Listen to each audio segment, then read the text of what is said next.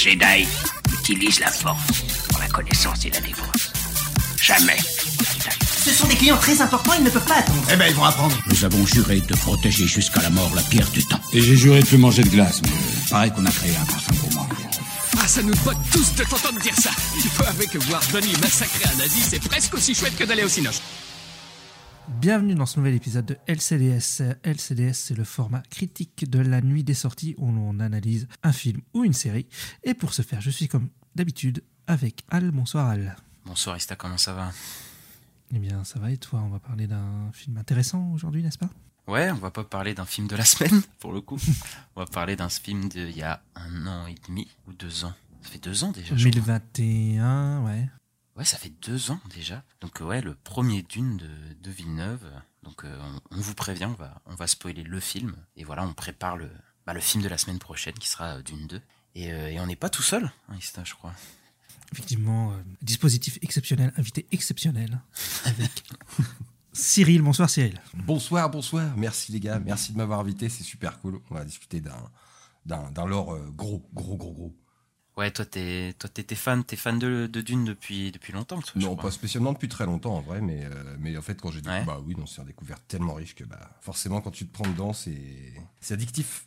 T'as envie de tout lire quoi. Ouais bah oui, hein, bah ouais. ah, c'est dur, hein, en vrai c'est dur. Hein. On va pas se mentir. Euh... Bon, on en reparlera après, mais ouais, c'est compliqué. Mais, mais toi, juste pour savoir, t'as as lu quasiment tout euh... Non, il me reste dessus, euh, ou... des écrits du fils à finir. Euh, mais bon, on en reparlera encore. Mais du coup, c'est pas le père, quoi. on n'est pas sur la sur la sur le, la qualité de plume du fils Tolkien par rapport au père. Là, c'est pas pareil. Okay, mais le père, t'as tout, as tout ouais, vu. Ouais, ouais j'ai lu les six, okay. les six. Le père a écrit les six premiers tomes de Dune, donc le cycle de Dune, et eux, je les ai tous bouffés plusieurs fois. Beaucoup trop. Et bah, tu sais quoi? Bah, Ça tombe bien, puisqu'on va, on va démarrer, puisqu'on démarre toujours à, à, avec la production un peu du film. Mais bon, là, on va démarrer de plus loin encore, puisqu'on va démarrer de, de Frank Herbert, du coup, le, le, le romancier, du coup, de Dune. Tu peux nous en parler un petit peu, et puis Dune, euh, l'œuvre littéraire? Bah, Frank Patrick Herbert, euh, qui est né dans les années 20. Euh, en 1920 d'ailleurs si je ne me trompe pas, et est mort en 86 pour le coup donc il a écrit euh, c'est un c'est monsieur qui est né à Washington.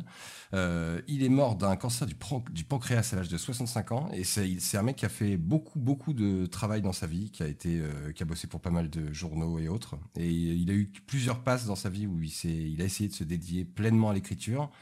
Euh, ça n'a pas forcément marché tout le temps. Il y a eu des déboires personnels qui ont fait qu'il y a des moments où il a repris d'autres choses. Il en a fait euh, euh, ça. Bah, en l'occurrence, je crois que si je me trompe pas, sa première femme est morte lorsqu'il finissait, lorsqu'il achevait à peu près la moitié du cycle de Dune.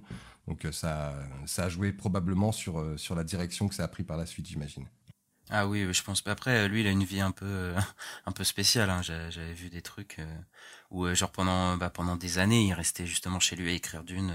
Ouais. Euh, à l'époque, euh, je crois que c'est sa femme qui travaillait. Et pendant que lui, il était euh, en train de, de, travailler d'une. C'est ça pour pouvoir essayer de se, de, qui, pour essayer de le lancer en tant qu'écrivain à temps plein. Bah, ça a plutôt bien marché. Ça a plutôt bien, final. ça a plutôt bien marché, oui, parce qu'il reçoit, euh, il reçoit deux prix, si je ne m'abuse. Bah, alors déjà, son premier, son premier, son premier livre de Dune, il l'a écrit en deux parties, donc euh, qui sont sortis en 63 et 65 donc euh, qui sont pas qui commencent déjà à dater, hein, on va pas se mentir. Et là-dessus, excuse-moi, je, je, je, cherche parce que j'avais je m'avais je m'étais pris mes notes justement et il, est, il avait reçu, reçu deux prix justement. Oui, le prix Nebula en 65 et le prix Hugo en 66. C'est ce qui lui a permis ensuite de, se faire connaître et de récupérer un peu de fonds pour pouvoir, euh, se, consacrer pleinement à, sa passion, l'écriture. Ouais, c'est ça. J'avais lu, euh, j'avais lu deux trois trucs. En fait, euh, quand il avait sorti le film, c'était un succès. Enfin, le film, le, son, son livre, été plutôt un succès critique sur le coup. Même si c'était pas un succès public tout de suite, je crois, c'est vraiment. Euh, non, non, non, ouais. Je crois que c'est passé de, c'est les universitaires aussi surtout qui sont, qu'on fait connaître le, le, le, livre et tout, et après c'est devenu l'œuvre que c'est devenu après. C'est ça. Bah, c'était le premier roman de science-fiction qui, qui, qui parlait réellement d'écologie à ce point pour le coup, entre autres sujets ultra importants, mais pour, mais vraiment l'écologie c'est au c'est au cœur même ouais. de toute l'œuvre de Dune pour le coup. Et c'est vrai que c'est bah, c'était dans le dans le dans le dans le registre de la science-fiction. C'est le premier à mettre ça autant en avant. Oui, parce qu'avant les, les, les livres de SF, c'était plutôt de la hard SF, je crois. C'était plutôt des, des euh... comme 2001 quoi. Bah, c'était ouais des bouquins sur l'intelligence artificielle, les robots, euh, Bah, Asimov, surtout hein. sur ça. Asimov, c'est clairement inspiré de. Enfin, c'est. euh, Il y a vraiment une corrélation entre Asimov et Herbert, hein, pour le coup, sur pas mal de choses. hein, tu- Ouais. Ouais, ouais, ouais. Alors pour le coup, moi, j'ai pas du tout Asimov, donc je pourrais pas être vraiment la meilleure, euh, la meilleure personne pour en parler. Mais c'est ce qui ressort beaucoup, c'est que Herbert euh, s'est inspiré sur pas mal de choses, pas mal de de, de factions de Dune qui, qui sont clairement de, qui viennent de, enfin, qui sont repris de d'Asimov pour le coup. Ouais, ju- juste une question peut-être avant de parler du, du bouquin. Toi, toi, euh, c'est c'est euh, c'est c'est quoi pour toi le cœur du roman en fait, pour toi de Dune? Bah, à la base, je pensais que c'était le parcours du héros, qui, comme on connaît, Ouais. comme on le connaît tous. Et puis, plus le cycle de Dune euh, avance, plus on se détache, euh, même si on reste un peu là-dedans. Il y a vraiment beaucoup, beaucoup d'ampleurs qui sont mis autour de tout ça. Et euh, bon, bien sûr, on peut pas, on peut pas parler du cycle de Dune totalement aujourd'hui, parce que c'est, c'est, ce serait spoiler complètement toute l'intrigue. Mais il y a vraiment des, il se passe de, des choses complètement folles dans, au fur et à mesure de la lecture, tu t'attends pas à aller aussi loin, et puis encore plus loin, et puis encore plus loin. Bon, ça va. euh, certains diront que c'est euh, de la de la psychologie de comptoir éventuellement, mais mais réellement, pour le coup, dans un dans un dans un bouquin traité autant de sujets divers et variés, parce que ça traite quand même de philosophie, de psychologie, euh, politique, hein, politique vraiment dans tous les dans tous les sens du terme, bah, écologie forcément et religion. La religion, c'est quelque chose qui qui est, quand même assez, enfin, qui est quand même, même très présent dans l'œuvre aussi. Et, euh, et donc ça, il y a les bienfaits et tous les déboires de tous les, de tous les, de tout ce que je viens de citer. Donc euh, c'est, en fait, c'est ça, c'est, tellement complet qu'il n'y a pas vraiment un thème qui ressort, je pense. Après, je, je pense aussi peut-être que le début de l'œuvre, ça commence vraiment comme le parcours du héros Oui. euh, Avec, de Campbell, euh, Ouais, ouais. on connaît, tu vois. Mais euh, et que après déjà. ça prend. Oui, oui, il y avait. bah, après, il y a un aspect euh, mystique, euh, Oui. philosophique euh, à l'œuvre, il me semble, et, et politique aussi surtout. Mais euh, et que après, ça dévie vers autre chose que le parcours du héros, parce que malheureusement, moi, je me suis fait spoiler un ou deux trucs. Donc, euh, Mm. je, je, sais- je sais certains trucs. euh, voilà, ça va pas être le parcours du, ça va pas être Luke Skywalker, quoi voilà. euh, Paul Atreides. Euh, mais ouais, du coup, c'est assez intéressant. Mais pour toi, c'est quoi vraiment le, euh, c'est quoi le plus important? Parce que je sais qu'il brasse plus, plus de choses, mais en tout cas, toi, ce qui te marque le plus, c'est quoi? C'est l'aspect mystique, philosophique, politique? C'est c'est quoi qui t'accroche le plus, toi, dans le dans le roman? Je pense que c'est le côté politique. Et, alors, je suis pas du tout religieux, mais ça va être le- le- la politique et la religion, je pense. Je mettrais les, deux, les deux au même plan parce que la façon dont il traite les deux euh, sont. Sont pas révolutionnaires du tout, mais, euh, mais c'est pas, c'est pas, c'est pas sou- si souvent qu'on tombe sur ce genre de personnage dans la littérature. Aussi développé. peut-être qu'à l'époque aussi, c'était peut-être nouveau, en fait, dans ce genre de, de littérature. euh, De...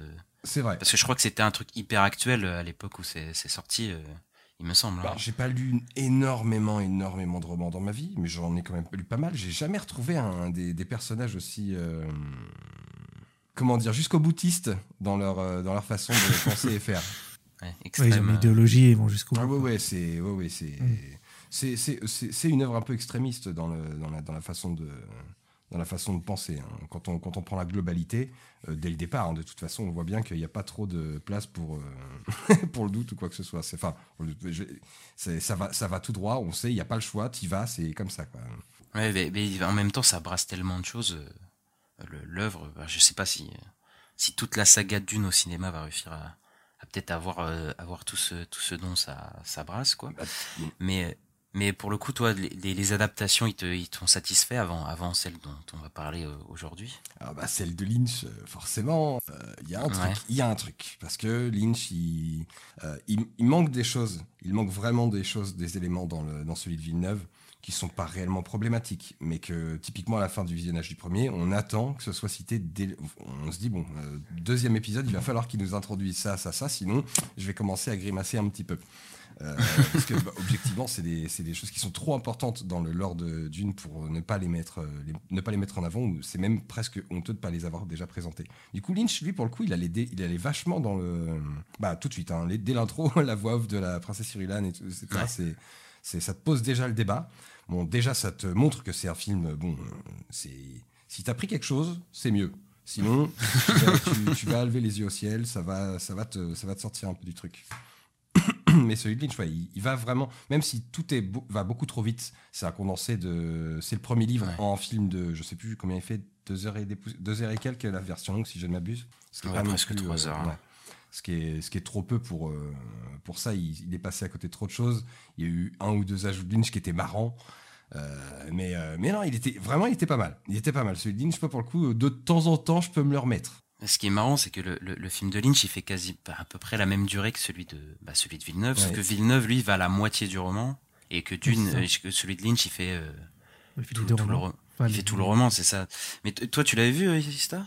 Le Dune, euh, Lynch, oui, je l'ai vu. Euh, ouais, j'avais pas trop accroché, c'était un peu bizarre. voilà. Lui, il a pas pris de trucs. non, c'est ça. C'était, c'était un peu, un peu chelou. Ouais. Donc, je n'ai pas un très très bon souvenir, hein, effectivement. Bah, moi, je suis un gros fan de Lynch. hein, J'adore euh, tous ses films, mais j'avoue que celui de Lynch, il, est- il était compliqué. Surtout que à l'époque, moi, je connaissais rien à Dune quand j'avais regardé Ouais, celui pareil. de Lynch.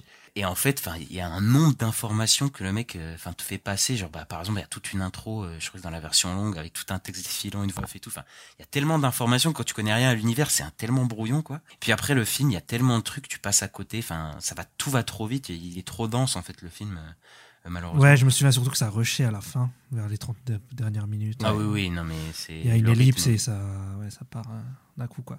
Et, d'ailleurs, je sais que maintenant c'est revenu à la mode de dire que le Dune de Lynch est bien. parce que, Ah ouais? parce que, bah ouais, parce qu'il y a, tu sais, maintenant que celui-là est sorti, il y a ceux qui te, qui radotent, Ouais. ils disent que celui de Lynch bah parce qu'il y a un truc, je pense aussi dans, il y a vraiment un univers euh, décalé de, de Lynch, un univers euh, steampunk un peu, là, qui est, que j'aime bien aussi, tu vois, dans la DA, j'aime Mhm. beaucoup la DA de, même l'ambiance qu'il a, qu'il a retranscrit, tu vois. Mais après, enfin, le film, je trouve que, voilà, il est même, enfin, même Lynch le renie, euh, enfin, voilà, c'était pas, je trouve que c'est, il est raté, quoi, ce, le film. Bah, Lynch laissait un peu apparaître euh, ce qu'on pouvait penser être de la magie quand on regardait le film de Lynch à l'époque. Alors que Ouais, ouais. Di- Villeneuve est très terre à terre. Il n'y a pas de ça pour le moment. On est vraiment dans juste l'humain. le- Les, il y a, il y a- enfin, oui, non, on n'a pas, on pas vu de, de personnage euh, spécial d'autres espèces que les humains, si je ne m'abuse. On n'en a pas vu dans le, enfin, à part euh, le ver des Euh, sables. oui. euh, à part ça, on n'a pas vu grand chose. On a vu les sardaukars qui sont des humains aussi. Il y a un petit, il y a un petite créature au bout d'un moment. euh, Oui, le- oui. je crois que c'est chez les Harkonnen, je crois. Ouais.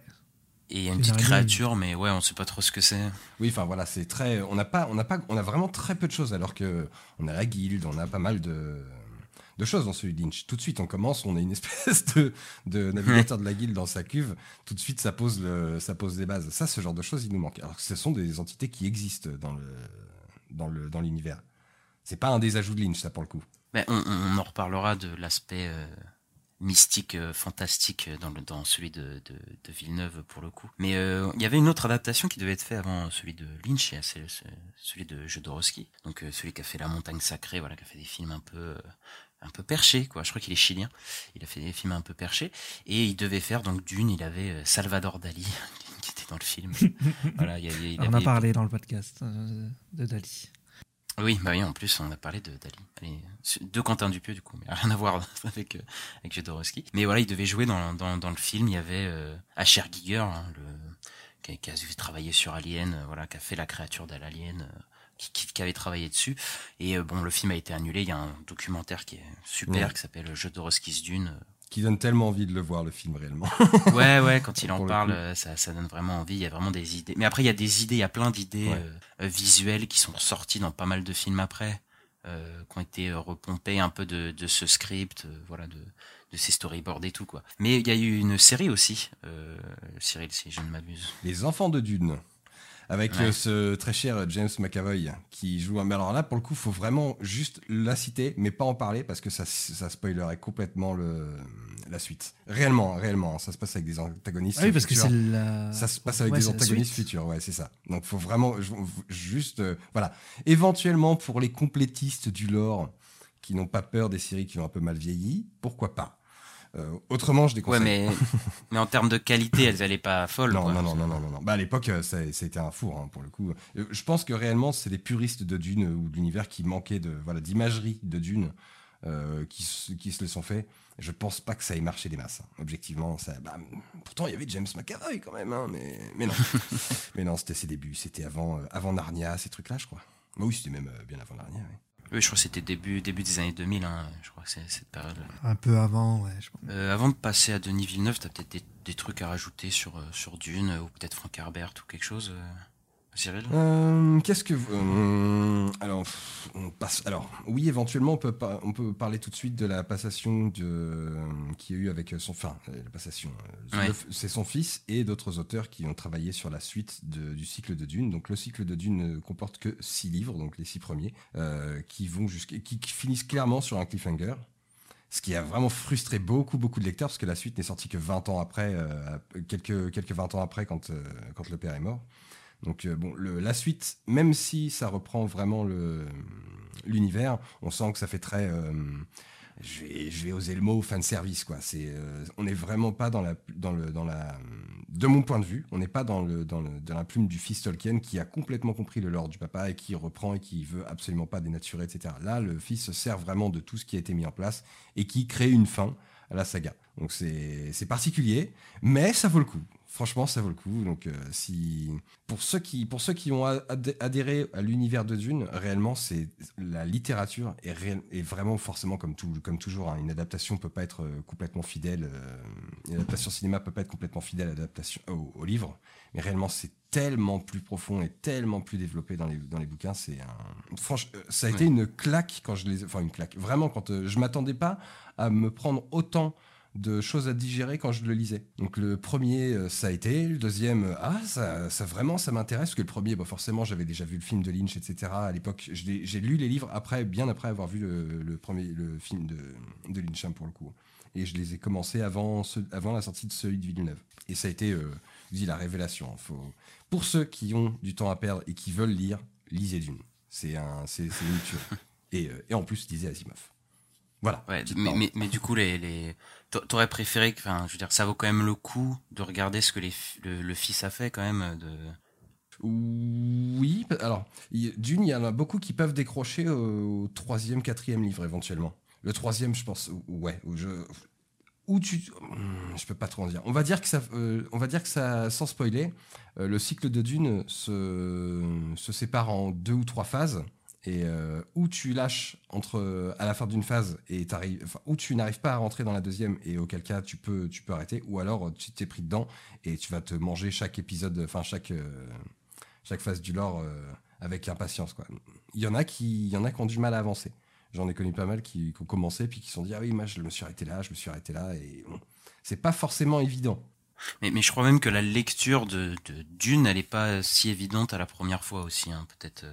Objectivement, si, si, si. On n'est pas dans du Silmarillion où il y a tellement de noms. Parce que euh, la difficulté du, Silm- du Silmarillion à lire, c'est pas, euh, c'est de retenir tous ces noms, euh, tous ces, toutes ces choses, euh, remettre dans le contexte un nom que tu as déjà. Vraiment, on te balance tellement de noms qui sont pas naturels à nos oreilles que c'est un peu compliqué de retenir forcément. Euh, alors que d'une, réellement, hein, c'est. euh, euh, j'ai un copain qui. J'ai fait une petite dédicace hein, pour info, parce que je- j'en ai parlé il y a pas si longtemps que ça. J'ai un copain qui avait eu 20 sur 20 au bac en philo. Et, quelques années après, je lui dis mais, mais quand est-ce que tu as lu Dune? Est-ce que, est-ce que par hasard, tu l'aurais pas lu juste avant ton bac et que tu t'en serais pas un peu servi, histoire de... Parce que ça, réellement, hein, ça, pour, un, pour, un, pour un gamin de 18 ans qui passe son bac en philo, tu balances euh, quelques petits trucs dans Dune, le mec il va se dire Ah ouais, ah bon, le monsieur il est un peu plus mûr que son âge. J'exagère, mais pas de beaucoup. hein. Il a eu 20 à son bac. Et euh, il me l'a admis carrément. Il m'a dit non, non, mais cherche pas. hein. C'est, euh, c'est clairement Dune qui. me- Je me suis servi de Dune pour, mon, pour ma philo. Et ben voilà, ça marche. Petite anecdote rigolote. Donc, non, c'est, juste un peu de philo, des notions religieuses euh, qui peuvent. Alors voilà, il va maltraiter certains concepts en sublimer éventuellement d'autres qui peuvent être dérangeants en fonction du parti pris de la personne. Éventuellement, ça peut, ça peut gêner, mais euh, en aucun cas, ça, ça le rend difficile à lire. C'est pas si, c'est pas très compliqué. En fait, à partir du moment où euh, je dirais, j'irais pas le faire lire à un enfant de 14 ans qui est pas forcément, euh, qui a pas forcément des notions, enfin de réelles notions de philosophie, etc. Ou alors si, mais il passera à côté de pas mal de choses malgré tout. Mais euh, je pense qu'un très jeune adulte, euh, ça va être une. Je pense que ça peut être une très belle, une très belle petite baffe pour un jeune adulte, pour celui qui veut se lancer dedans. Bah voilà. à partir de jeune adulte, je dirais. Les, les jeunes de 17 ans qui passent leur bac cette année, n'hésitez pas à lire et citer Dune dans vos Ah copies-. Allez, la petite anecdote, la petite Je anecdote, dirais merci Cyril. voilà. mais pas, mais pas très compliqué à lire. Réellement, on n'est pas sur, euh, sur une œuvre très compliquée à lire. Ça se lit très bien, c'est très, c'est c'est très descriptif. Ça prend son temps. Il n'y a pas de, il y a pas besoin de relire des chapitres. Peut-être qu'un jour on lira Moïsta. on te dira, on te dira ce, ce qu'on en pense. Euh, on va passer peut-être euh, au petit portrait de, de Denis Villeneuve quand même. Génie incompris. Pardon, je l'ai dit. Alors, euh, Génie incompris, je sais pas, il est quand même populaire. Villeneuve, il a quand même. Ouais, mais il a, Il a sa, quand même- mais il a- il a sa base de détracteurs quand même. Hein. Oui, bah après voilà, c'est comme tous les Tous les- réalisateurs impopulaires quoi. C'est ce que je veux dire. Mais euh, moi, je trouve qu'il a une, une carrière un peu atypique, euh, le Denis, parce que Denis Villeneuve, déjà, bah, c'est un gros geek de SF, de base. C'est un gros, gros fan de SF. Il disait qu'il lisait les, les revues Métal Hurlant, donc voilà, les fameuses revues. euh, tous les fans de SF te citent. euh, Tu sais, les, les vieux fans de SF, ils te citent. Ouais, moi, je lisais Métal Hurlant, que j'étais petit à chaque fois, j'ai l'impression. Bref, euh, bah, lui, c'est un Canadien, c'est un Québécois, même, je crois. Enfin, en Oui. tout cas, il est dans. Oui, dans oui, il a l'accent bien québécois. c'est ça, il est, euh, il est, je crois qu'il a pas vécu en ville, il a vécu dans des campagnes, voilà, il- c'est là où il a découvert la, la SF, ou, voilà, et dans le fin fond du Canada. Et euh, il a fait ses premiers films, de base même, il était même pas forcément destiné à faire du cinéma, même s'il a toujours aimé le cinéma, mais je crois qu'il a fait des études rien à voir avec le cinéma de base. Mais il a commencé avec des films plutôt de festival, hein, euh, donc euh, il a même remporté des prix pour certains de ses films. Donc il a fait deux films. euh, il a commencé dans les années 90, qui s'appelle Maelstrom, Maelstrom, je, je sais pas comment prononcer, et un Maelstrom, je 32 crois qu'on août. Voilà, merci. Et un 32 août sur Terre, donc c'est deux films euh, bah, qui sont assez durs à trouver d'ailleurs. Il y a beaucoup de gens qui, qui ont du mal à la trouver, que ce soit en DVD, Blu-ray ou même sur Internet ou tout ça. Euh, et c'est deux films que lui renie un peu, enfin en tout cas il les trouve pas très bons aujourd'hui, parce que bah, il les a fait il y a longtemps. Et euh, il est revenu après avec un film qui s'appelle Incendie, où là vraiment, euh, on va dire qu'il a attiré beaucoup de gens et c'est fait, c'est avec ce film qu'il s'est fait une certaine renommée. Il s'est passé une décennie entre, bon. entre, les, entre ça déjà. Oui. Donc, Ouais, il a- presque. Il a travaillé presque ouais. C'est presque ça. Mais après, je crois qu'il a fait beaucoup de clips, il me semble, euh, ou autre chose, mais il, il, il se lançait plus dans, dans le long métrage. Et puis, il est passé bah, dans le cinéma américain après le succès d'Incendie. Il a été euh, recruté, hein. Mais c'est quand même un mec qui a quand même réussi à garder son identité euh, du, du début à la fin, quoi. Même s'il était bah, aujourd'hui fait des blockbusters à 200 millions de dollars euh, américains. Et euh, moi, j'ai un peu l'impression qu'il a pu faire un peu ce qu'il voulait dans, bah, dans ce système hollywoodien, quoi. Et on peut, je pense qu'on peut distinguer trois périodes un peu de sa, carrière. hein. Donc la période ca- canadienne, après la période un peu thriller euh, US, euh, donc euh, Enemy, Prisoners, euh, bon Sicario. Ah, Et après, euh, maintenant, il est dans une vibe beaucoup plus SF. Là, c'est le troisième film d'SF qu'il a fait, enfin même quatrième avec du- Dune 2 qui, qui, qui sort. Et voilà, quoi. Mais euh, on remarque quelque chose, j'ai remarqué quelque chose, j'avais pas du tout remarqué quand j'ai regardé sa film, c'est que le- il a pu enfin, il scénarisait ses films jusqu'à Incendie. Il a plus scénarisé de films dans tout ce- son passage hollywoodien jusqu'à Dune, du coup. Dune 1 et Dune 2 qu'il scénarise. Et euh, c'est un réalisateur qui a fait, euh, qui fait des films de différents genres. euh, des fois même il mélange les genres. hein. Je pense à Premier Contact par exemple, qu'un film de SF mais qui finalement est plus un drame. Même Sicario qui, qui prend un peu à revers, je trouve, parce que tu peux t'attendre à un film d'action. ah, c'est Cario, peu c'est un documentaire. Il est... et bah voilà, ouais, a- il- bah ouais, il, te fait un, un autre type de film, quoi. Donc c'est. Il c'est fait un fait euh, divers, ce qui, voilà, à un moment dans le film, ils disent euh, Ah, tu vois, ça passe, ce, ce qu'on vient de faire, ça passera même pas euh, au, fait, au fait divers de El Paso. Tiens, bah regarde, voilà, il te fait un fait divers, il t'en fait deux heures, un film bien monté, voilà. Villeneuve. Ouais, ouais, j'ai découvert Sicario il y a pas, il y a pas longtemps j'étais, euh, j'étais un peu sur le cul parce qu'en fait, à chaque fois, il me surprend en fait, Villeneuve. À chaque fois, je crois m'attendre à un truc et à chaque fois, je, j'ai pas du tout ça. Donc, euh, moi, je trouve ça assez agréable dans, dans le paysage euh, hollywoodien, même si on retrouve certains trucs hein, dans son ciné. Hein, c'est, c'est tout le temps des drames familiales. Hein. Euh, bah, même dans Dune jusqu'à maintenant, c'était un drame un peu, c'est un drame familial Oui. aussi, tu vois. Bah après, Incendie, Prisoners, euh, même Blade Runner quelque part, c'est un peu un drame familial. Oui, Il y a toujours un, oui, oui, oui, c'est vrai. il y a toujours un rapport aussi très violent euh, de vengeance. Il y a un- le thème de l'identité aussi qui revient beaucoup euh, dans le film de, de savoir un peu qui qui, la- qui on est. Bah, Blade Runner, typiquement, typiquement c'est vraiment ça quoi. Même premier contact. Même premier et, euh, contact pour le coup. et même Dune un peu finalement euh, le personnage de de Timothée Chalamet. euh, dans un peu en quête d'identité aussi. Hein, je, On je pourra même pense. remonter jusqu'à Sicario avec le personnage de Emily Blunt, hein, quand elle se retrouve là où elle est. Oui, oui, a c'est ça. questions.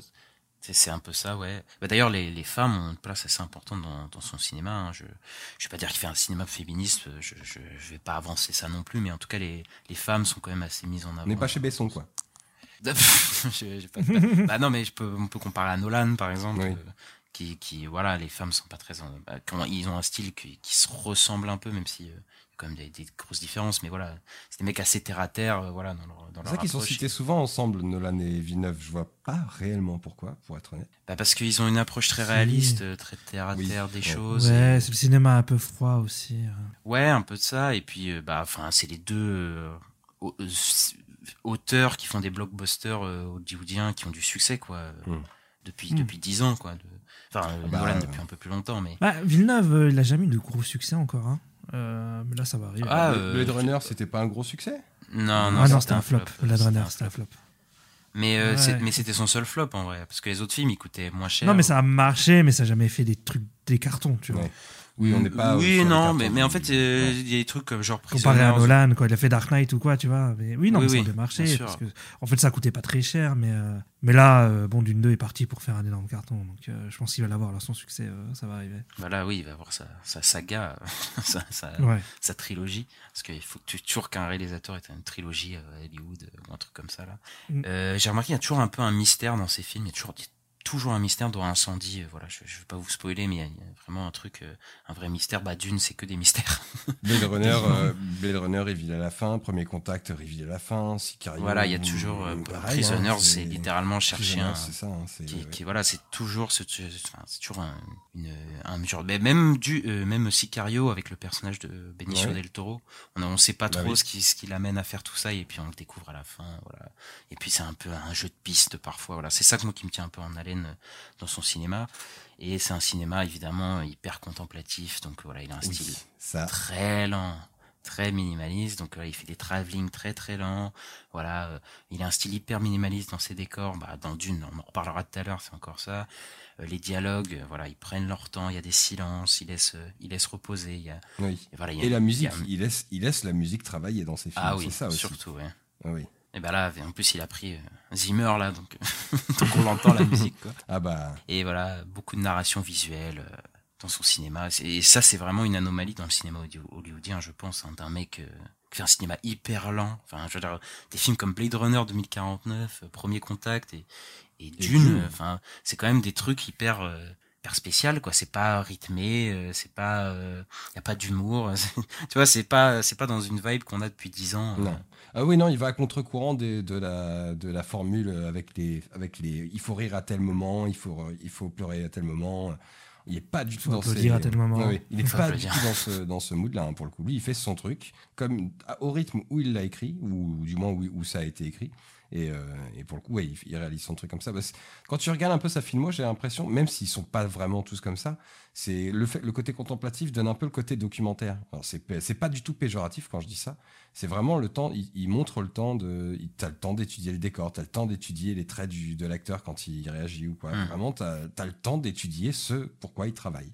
Oui, je, je suis de- je suis d'accord Euh, Ista toi t'aimes bien son t'aimes bien son cinéma aussi j'imagine euh, peut-être? Ouais, bah moi, je l'avais trouvé, l'ai découvert avec Prisoners, comme beaucoup de monde, je pense. ouais Et euh, ouais, j'avais beaucoup aimé. Je pense mon préféré dans ce qu'il a fait, c'est euh, Premier Contact. ouais Euh, notamment le twist de fin que j'avais trouvé fou euh, à l'époque. Et Blade Runner, j'aime beaucoup le visuel. Mais après, le film, j'avais trouvé un peu chiant. Mais j'aime quand même plutôt bien le, le cinéma de Villeneuve. Ouais, et toi, le, toi Cyril, c'est un gros coup de cœur, avant même Dune, évidemment. Ah oui, non, bah ouais, c'est ça. Bah, c'est Prisoners aussi qui m'a fait le découvrir.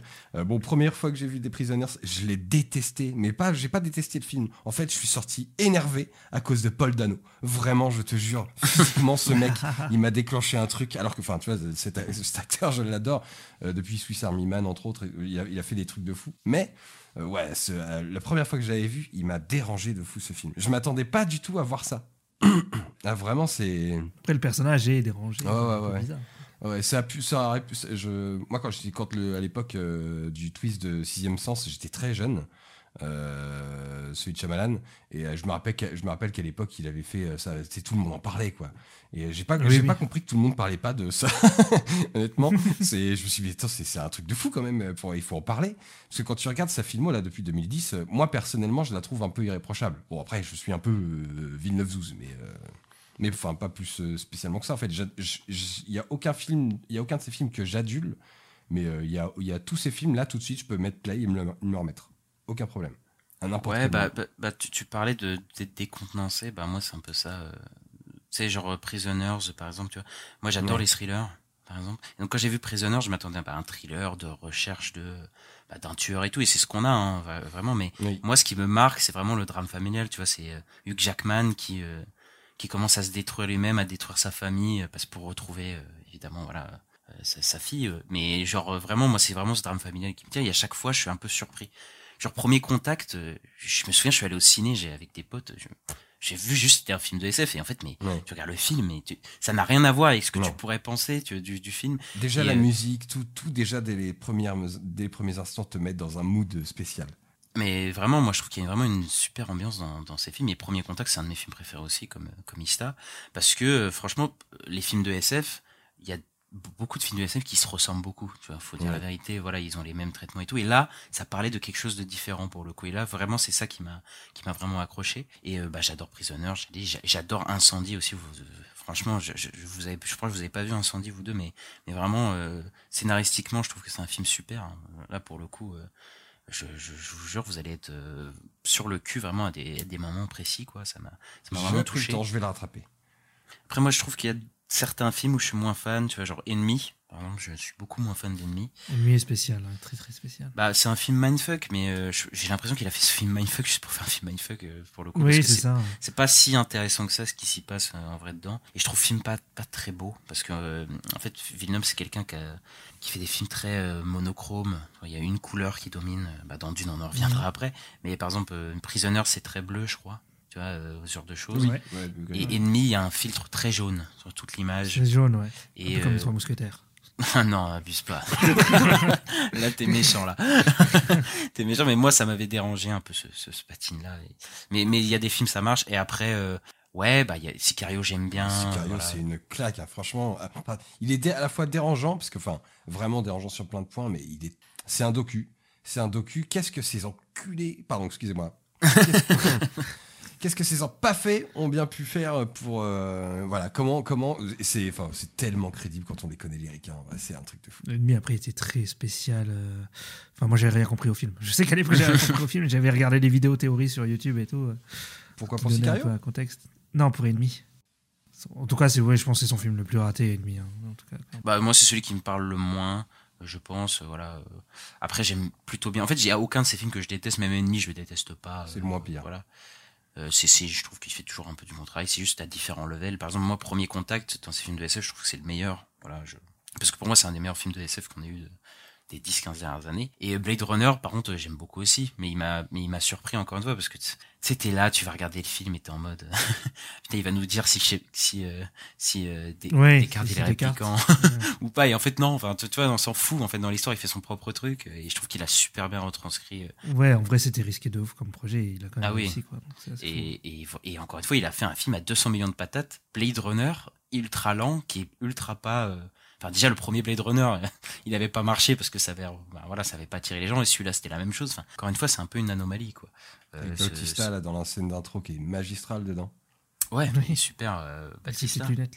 Mais il s'est passé quelque chose chez Warner, euh, malheureusement, c'est que euh, ils ont un peu perdu leur euh, leur doudou, ils ont un peu perdu Nolan euh, après après avoir Mm. balancé Tenet dans euh, euh, sur euh, en même temps sur euh, les plateformes et en même temps sur voilà, il, Nolan n'était pas d'accord avec la politique que Warner utilisait et donc il s'est barré et donc ils ont un peu perdu leur euh, auteur entre guillemets euh, euh, et je pense que Villeneuve est là pour être le nouvel auteur chez Warner Bros aussi et bah tu vas nous parler peut-être de, la production du film Ouais, alors, c'est en février 2017, le 1er février exactement, que Villeneuve est annoncé en tant que réalisateur pour le film Dune. Il devient aussi producteur du projet. Alors, il, va, dit qu'il va prendre son temps pour faire le film, expliquant qu'il ne s'est pas senti aussi libre à la conception d'un projet depuis son film Incendie, euh, dont on parlait tout à l'heure, qui est sorti en 2010. Donc, euh, pour le scénario, il va l'écrire et puis il va se faire aider par le scénariste Eric Ross, qui a travaillé sur euh, Forrest Gump de Robert Zemeckis, Révélation de Michael Mann, Munich de Steven Spielberg, Killers of Flower Moon de Martin Scorsese. Ouais, ouais, bah, il, a un gros CV, le, le bonhomme euh, avec qui il a travaillé, parce que bah, il a reçu l'Oscar pour euh, Forrest Gump, mais euh, voilà, il a reçu des nominations pour, euh, pour pas mal de films aux Oscars. Enfin,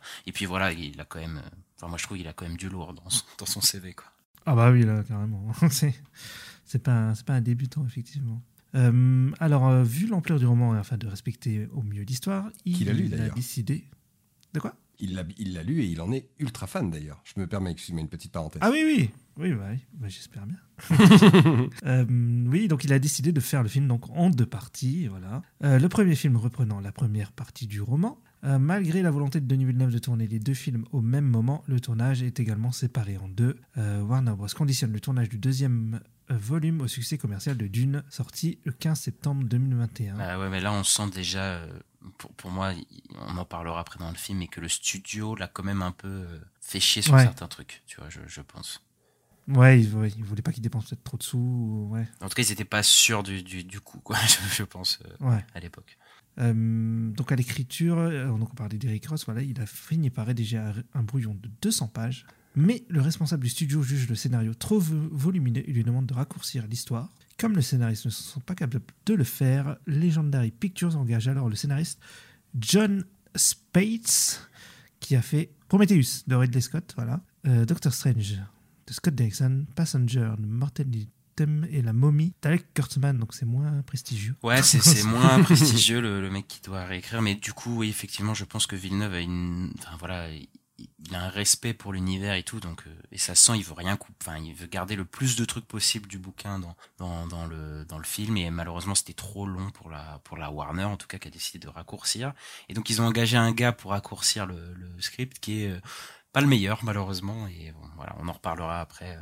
Ensuite, à la photo, on a Greg Fraser, donc, euh, qui a travaillé sur Zero Dark Thirty euh, de Catherine Bigelow, Rogue One, Star Wars Story de Gareth Edwards, Très beau Vice d'Adam McKay, oui, très beau film, et The Batman de Matt Reeves, Mhm. voilà, que je trouve incroyable moi, sur la photo. Donc, euh, ouais, très, très doué, le monsieur. Ouais, bah là, oui, avec deux Batman, il a mis tout le monde d'accord, je pense, euh, quand euh, Mm.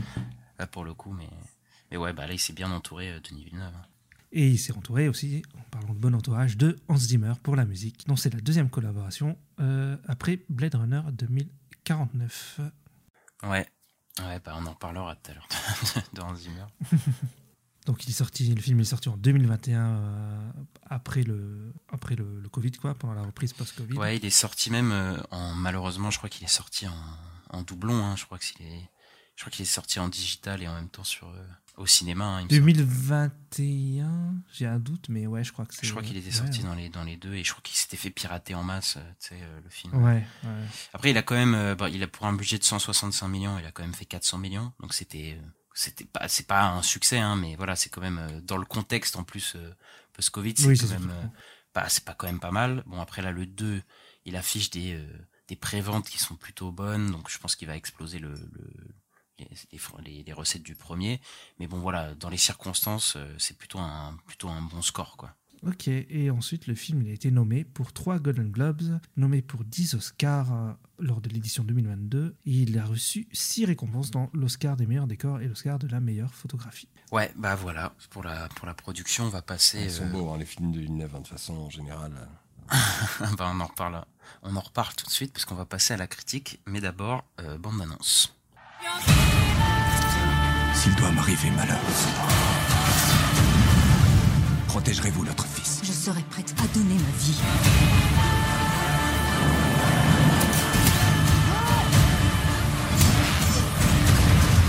On devra s'unir si on veut survivre.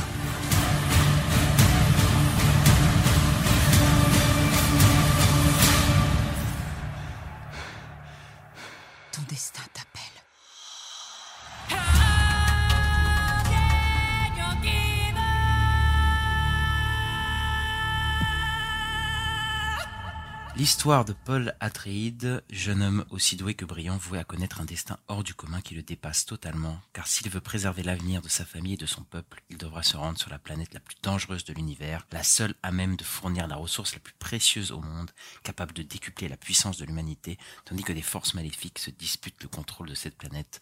Seuls ceux qui parviennent à dominer leur peur pourront survivre. Voilà, tel le synopsis de Dune. Donc voilà, je pense que tout le monde, de toute façon, tout le monde a déjà vu le film. Mais on va euh, donner nos, nos avis rapides et euh, honneur peut-être à l'invité, euh, de donner rapidement euh, son, son avis avant d'entrer dans le détail sur le film. Qu'est-ce que tu penses globalement de, de Dune, mon cher Cyril? Ouais, pas mal. Pas mal. pas mal. non, j'ai. Première, euh, première fois que je l'ai vu, tuerie. Alors, J'étais trop fan. Même si il manque des choses, pas forcément parce que forcément j'ai lu les livres, donc je vais dire qu'il manque des choses. euh, nan, nan, nan. Mais très- dans l'ensemble, réellement, de ce, que, de, ce, qui- de ce qui est adapté, euh, pour le moment, premier, premier livre, euh, premier film ultra fidèle. Un peu de mal avec euh, le cast au début, parce que quand j'ai vu Timothée, Timothée Chalamet en Paul Atreides, Paul c'est quand même un enfant qui, enfin un enfant, un adolescent qui a été formé toute sa vie à être euh, un soldat. Il a, il a l'entraînement prêt à Bindou. Enfin, il, il- a des, il a des entraînements Bene Gesserit euh, de fou. Enfin, c'est quand même censé être un athlète. Bon, je dis pas qu'il aurait dû pousser, euh, aller à la salle avec Momoa, mais bon, hum, peut-être qu'il aurait dû faire quelques pompes, quelques abdos. Enfin, tu sais, histoire de, de se tailler un peu un corps un minimum athlétique, parce que là, typiquement, euh, premier plan, ça commence euh, par lui torse nu. Ça m'a un peu, ça m'a un peu refroidi. Mais voilà, petit grief que j'ai sur le film. Sinon, dans l'ensemble, euh, super beau. Au niveau de- des décors, tout ça, je trouve, même si c'est un peu, comment dire, un peu plat, c'est pas, il n'y a pas vraiment de, c'est pas riche hein, pour le coup. Je veux dire, c'est, c'est de la brique. C'est quand tu, quand on arrive sur Arrakis, c'est quand même très, euh, très épuré. brut. hein. Ouais, c'est très épuré pour le coup. Ce qui peut être dérangeant. Malgré tout, on a des. Après, voilà, quand on, quand on connaît le lore, bah voilà, c'est le temps que l'imagerie se fasse. Je pense qu'au premier visionnage, euh, il y a des choses euh, que, qui peuvent. euh, Enfin, dans l'ensemble, c'est un très beau film et il y a pas mal de choses qui peuvent refroidir. Et moi, moi à l'époque, euh, vu que j'avais déjà lu le livre, j'étais vraiment juste trop hypé par le truc. J'ai vu le film, je me suis dit, oh, quand est-ce que je le revois? Juste, voilà.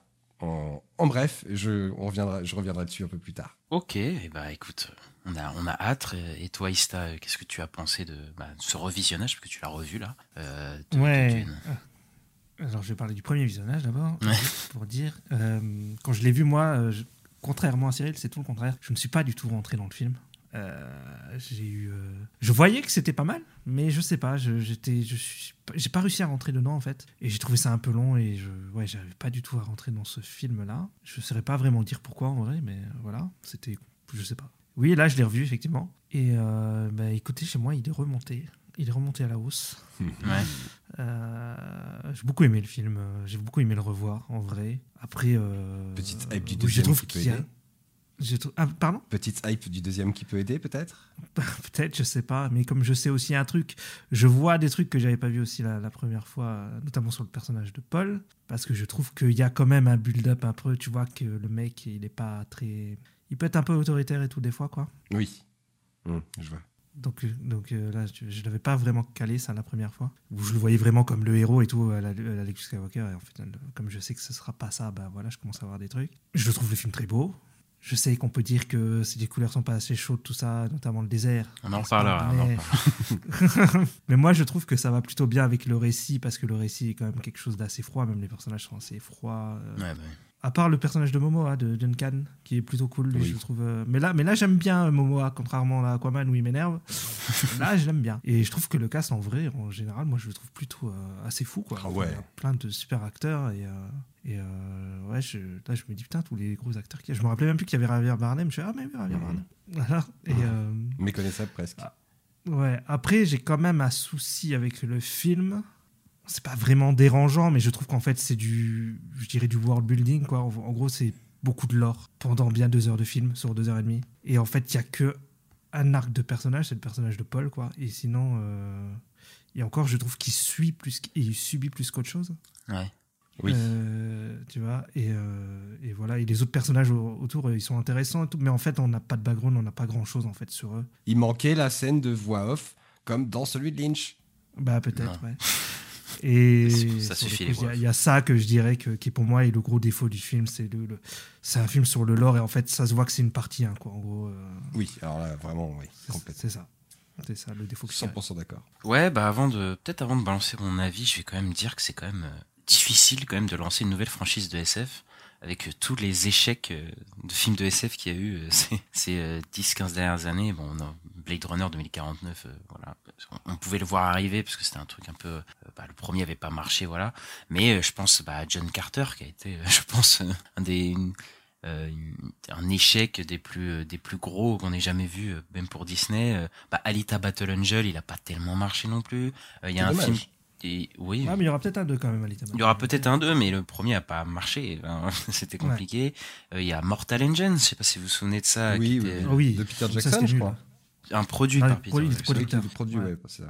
Qui n'a pas marché du tout. Donc euh, ouais, il y a eu pas mal de films de SF qui n'ont pas marché. Voilà, tout le monde n'a pas eu le succès de Mad Max par exemple. Mais, mais encore Mad Max c'était déjà une franchise de base. Mais c'est sûr que ça n'a pas trop marché, Mad Max. Hein. Ah si si, ça a bien marché quand même. ça a bien marché. Après ça a pas fait le milliard, mais ça a bien marché euh, Mad Max. hein. Hmm, Mais, euh, pas, hein. Ah si si si, ah, si Mad Max Road, je crois que c'est 400 millions, un truc comme ça. hein. Oui, mais ça a bien, ça a marché. Je veux dire, pas. Oui, oui, c'est comme du nain, quoi. Oui. Oui, plus ou moins. Je, je, je sais pas. Faudrait, faudrait vérifier box office, mais. De toute façon, c'est surcoté Mad Max. Pardon. dit. oh, oh, la bombe, oh la bombe. Voilà, bon. Mais, mais de toute façon, ça, ça rentre pas en compte, puisque de toute façon, Mad Max, c'était une franchise, en fait, de base. Donc, c'est pas une nouvelle franchise. Oui, Euh, C'était déjà, c'est déjà instauré, quoi. Mais euh, peut-être, je me dis que si Dune 2, en tout cas cette saga marche, on aura peut-être un nouveau type de blockbuster qui va venir. Parce que là, on arrive euh, à la fin, je pense, d'un cycle du blockbuster où... euh, je pense que là, le, le blockbuster tel qu'on le connaît est en train de, enfin, n'intéresse plus trop les gens, je pense. En tout cas, on est arrivé à un fin de, un fin de cycle, donc on va avoir un renouveau, je pense, des films euh, populaires américains. Donc, est-ce que euh, on n'aurait pas le retour de certains blockbusters d'auteurs? À part peut-être parce que je sais que Nolan a réussi à le faire, mais j'ai l'impression qu'il n'y a que Nolan qui a réussi à avoir des succès euh, avec ce genre de film. Et là, peut-être que s'il y a avec Dune, on va avoir peut-être des blockbusters avec beaucoup moins d'humour, beaucoup plus sérieux, beaucoup plus sérieux, je sais pas, mais en tout cas avec une certaine vision d'auteur, euh, des films peut-être plus lents, peut-être avec moins d'action, des trucs un peu Revenir plus... avec un cinéma avec moins de formules euh, et plus, ouais, plus sérieux. Après formule, ça, la formule elle reviendra forcément. Il y aura forcément une formule au bout d'un moment euh, dans les blockbusters, parce que voilà, il y aura une, une conformisation du truc, mais en tout cas peut-être un, un, un nouveau mouvement de, de, de films de blockbuster. Bon, moi j'espère, mais je ne fais que spéculer pour l'instant. Et je trouve c'est incroyable qu'il a réussi à faire ce film-là à Hollywood, parce que c'est quand même un film qui doit satisfaire les fans de Dune. euh, qui doit qui, qui est vendu quand même comme une comme le nouveau Star Wars en termes de saga quoi alors que c'est pas trop ça quoi mais c'est un peu vendu c'était un peu vendu comme ça il doit gérer les restrictions du les restrictions du studio tout en gardant une certaine patte et je trouve qu'il s'en sort quand même pas mal bien quoi quand même même s'il y a des trucs euh, des clichés euh, hollywoodiens des trucs voilà qui, qui qui restent voilà les acteurs ils sont très très bien coiffés tout va bien sur eux ça tous des visages de tanges ça voilà on est on est on est à Hollywood quoi. Mais je trouve que voilà ça dénote quand même beaucoup des, autres blockbusters. Et, euh, et et ouais bah moi j'aime plutôt bien le film. Voilà c'est peut-être le film de SF de Villeneuve que j'aime le moins. Je préfère Blade Runner et et Premier Contact. Et pour la même chose qui se passe c'est que je pense que voilà c'est un film qui est, qui beaucoup trop dans l'exposition euh, et qui euh, j'aime beaucoup la première partie du film euh, enfin le- les premiers deux tiers et la- le dernier tiers j'ai un peu plus de mal justement parce que il y a beaucoup Ouais, de setup euh, qui, qui Mm. ne vont pas avoir de, de payoff dans ce film-là, mais dans des films après, et donc c'est un peu, c'est un peu dérangeant. Voilà. Après la DA, moi de, de Villeneuve, on, on va parler tout de suite. J'aime beaucoup. Voilà, j'ai les visuels et tout. J'ai quelques restrictions euh, vis-à-vis de la, sa mise en scène et même de, de, de certains choix qu'il a fait. Mais euh, je suis plutôt globalement satisfait de cette mise, euh, cette mise en bouche. Mais voilà, comme euh, un certain film de super-héros l'année dernière, je trouve que le film ne se finit pas vraiment. Enfin voilà, il se finit à un moment bizarre. C'est très, Ah, oui. très spécial. Euh, et donc voilà. Il souffre clairement de la partie 1 là-dessus, vraiment. Il, il- Voilà. ça- Il aurait dû faire un film de je quatre pense heures. il aurait dû faire un film de 4 heures. Même, même en 4 heures, il n'aurait pas pu faire ce qu'il voulait. Il Cinq aurait pas pu heures, traiter alors. les deux films euh, ouais, éventuellement. Avec une direct- c'est avec une 2h30 direct- plus euh, 2h50, je crois, le nouveau. Euh, C'est ouais. ça. ouais. Puis, puis il nous aurait fait une Director's Cut euh, Blu-ray 6 heures. voilà, c'est ça. Euh, bah écoute, on, on va on va attaquer euh, le dur. Je pense qu'on peut d'abord parler de l'univers de Dune, représenté par Villeneuve. Donc euh, euh, l'ADA, moi, a fait, a fait très Villeneuve quoi. Déjà, on a des vaisseaux très ovales. Ça, rappelle Premier Contact. On a ces vaisseaux euh, hyper ovales. euh, étranges, je sais pas comment les définir, mais voilà qui, qui venaient. Mais voilà, on a on a aussi des, des vaisseaux mouches que j'aime bien là. Les, Ouais, bah, moi je dirais les libellules, mais oui. oui, je, je sais pas, oui. Est-ce que c'est dans le roman, ça, les, les vaisseaux un peu Oui, comme ça? oui, oui, oui, oui. Ouais. Et c'est, ouais, ouais, ça même, il y avait même des concept art et tout. Ouais, non, mais c'est, c'est vraiment ultra bien, ultra bien pensé. Tout est bien, euh, même les petits, euh, comment dire, le petit appareil là qui attaque euh, Paul dans son, dans Ouais. sa chambre. Il y a vraiment tout, tout est trop bien fait. Il y a, les, les armes sont bien, sont en général bien, bien faites. Il y a juste le côté bouclier, parce que le bouclier, rappelez-vous, si vous vous rappelez celui de Lynch, Euh, les- Oui, oui, c'était des bon. carrés. oui, sans parler, sans parler de la- de, de l'aspect esthétique de la Ouais, chose. mais tu sais que ça, ça a inspiré Loki hein, pour les portails. Euh, le bouclier de, de Lynch. C'est vrai? C'est en Ouais. référence à ça? Ouais. Ah d'accord. Ah, J'avais vu le making of de Loki, ils en parlaient. ouais. Ah bah d'accord. Bah ok. c'est vrai que maintenant que tu le dis, c'est c'est frappant. Ça a la même gueule. Mais euh, le, le côté bouclier à l'époque dans celui de Lynch, il y avait vraiment une façon de se battre. euh, en gros, un bouclier, tu peux pas. tu- tu- tu- il suffit pas de mettre un coup sur le bouclier et puis euh, ça fait mal à la personne. Non, non, il faut le pénétrer tout doucement, machin. Il y a vraiment une façon de combattre euh, là-dedans que tu avais plus dans celui de Lynch que celui de Villeneuve là pour le coup. Ah bah, elle nous est présenté quand même dans la première scène de combat avec Josh Brolin euh, le concept de euh, le, le truc doit aller tout doucement là. Je, Oui. tu vois, je l'ai- je- Ouais. Après c'était au deuxième visionnage donc j'ai peut-être plus compris au deuxième visionnage mais Ouais. et là j'avais compris du coup comment ça marchait leur, leur système de bouclier. Ah, moi j'aime bien parce que je trouve que t'as un code couleur et tu comprends bien quoi. Quand c'est rouge c'est danger et puis quand c'est- Ouais bah après Ouais, c'est un peu bateau quoi. quoi. C'est un peu Oui, bateau, oui, ouais. mais bon. Mais Oui, oui. mais c'est simple à comprendre, tu vois. Oui, c'est- vrai que c'est simple à comprendre. Après, je, je suis pas fan de, de forcément fan de ces trucs-là pour l'instant, mais euh, mais je pense que ça marche euh, pour une, tu vois, pour euh, que tout le monde comprenne. ouais, effectivement, je pense que Ouais. je pense que ça fonctionne bien. Mais mais pour revenir vite fait au, au vaisseau euh, libellule là, tu vois, Ouais. euh, Villeneuve, c'est quand même un mec très terre à terre, tu vois. Et donc là, pour le coup, il a quand même respecté un truc qui est euh, bah, assez euh, fantasque, quoi. Tu Ouais, vois, c'est ouais, ouais. spécial. Il nous vois, a donc- pas rajouté, il nous a pas rajouté le truc de voix comme Lynch par exemple.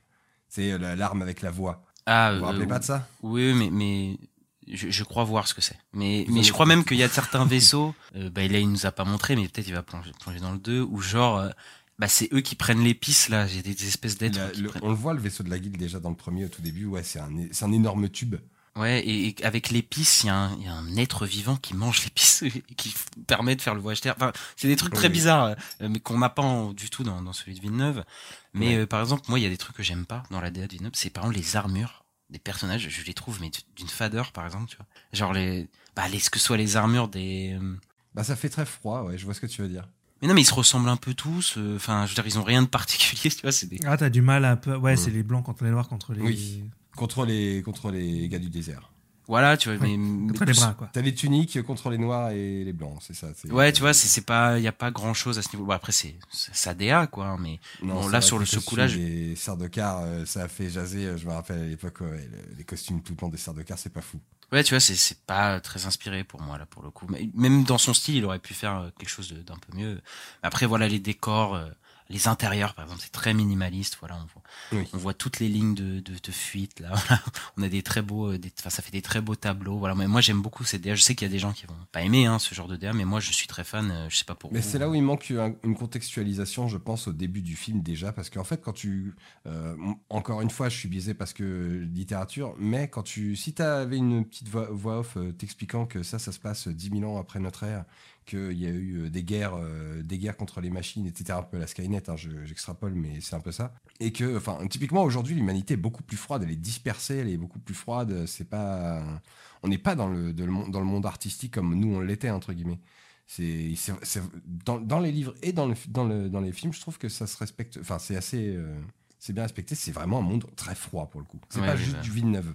Euh, bah, C'est ce pas. que je. mais Merci parce que du coup je me posais la question, mais je pense que oui. Du coup, que, que- de toute façon, mais- même. Ça va bien. à- Ça va bien à Villeneuve, quoi. Bah, c'est Ouais, ça.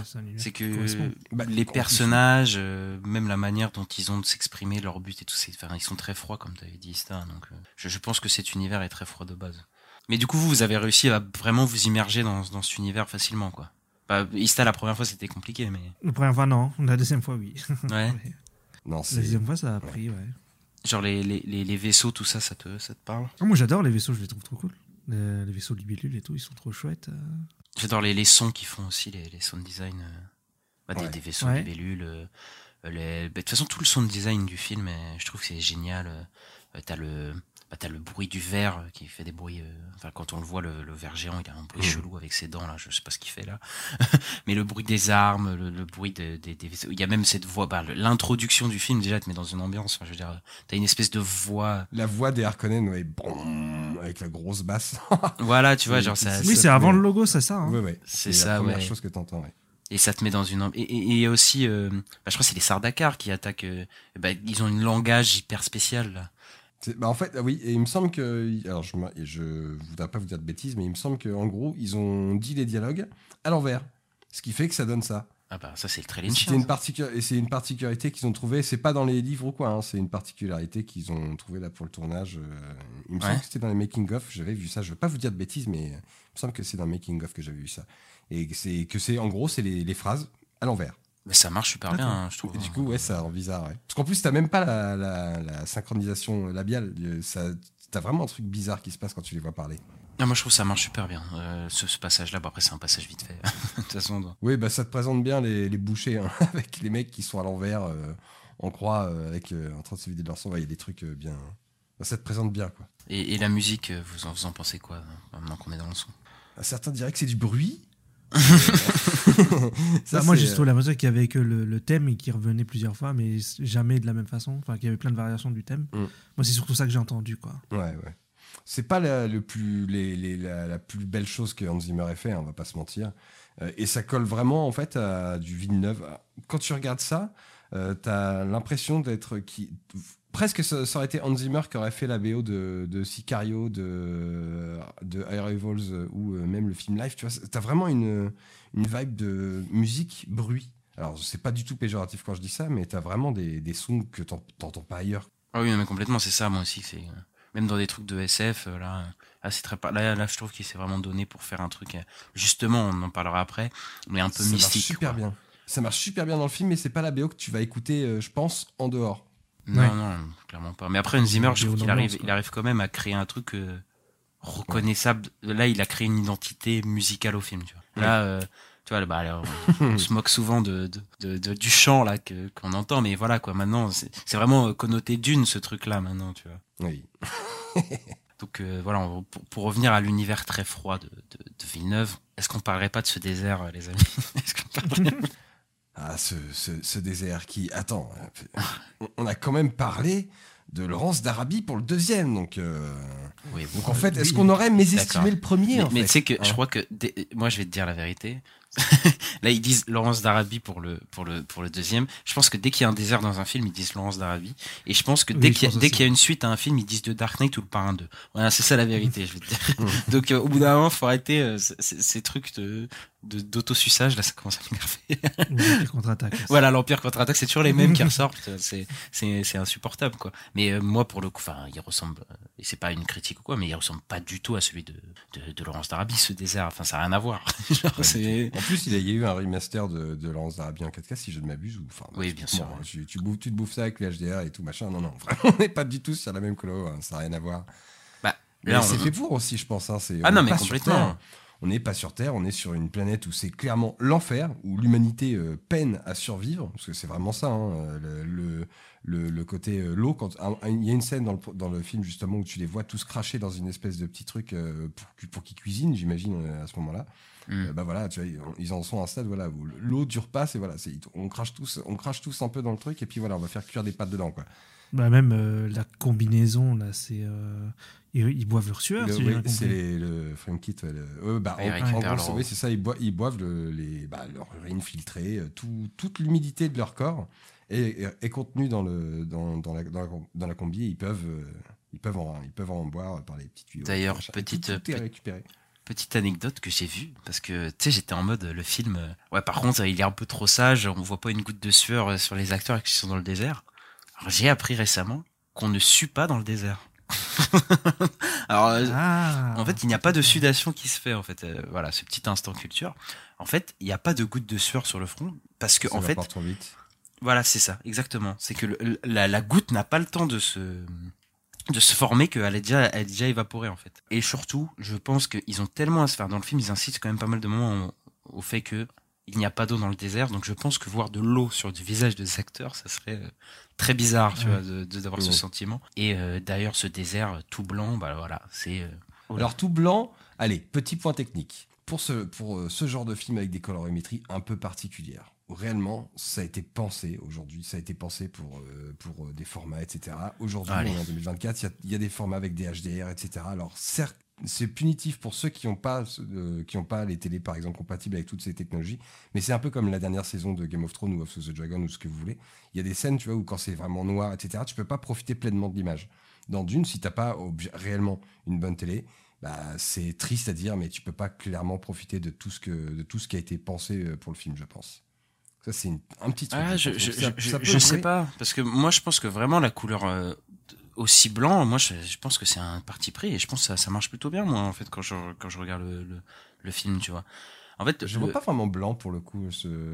Ah bah moi je vois vraiment. Euh, bah, tout- sais, c'est pas jaune, quoi. bah, c'est pas très désaturé quoi. Les couleurs sont hyper désaturées euh, pour le coup. Mais pour moi c'est dans une volonté. Bah déjà parce que Villeneuve, euh, comme j'ai dit tout à l'heure, euh, c'est très monochrome ce qu'il fait. Mais genre par exemple Mhm. le désert, il a quasiment la même couleur du ciel que le ciel blanc. Tu vois, il est quasiment pareil. Tu vois, tout est blanc quasiment. Mais euh, pour moi, c'est dans la volonté de représenter un désert euh, hyper hostile, quoi. Donc euh, voilà, Oui. ça c'est un truc très classique dans le cinéma.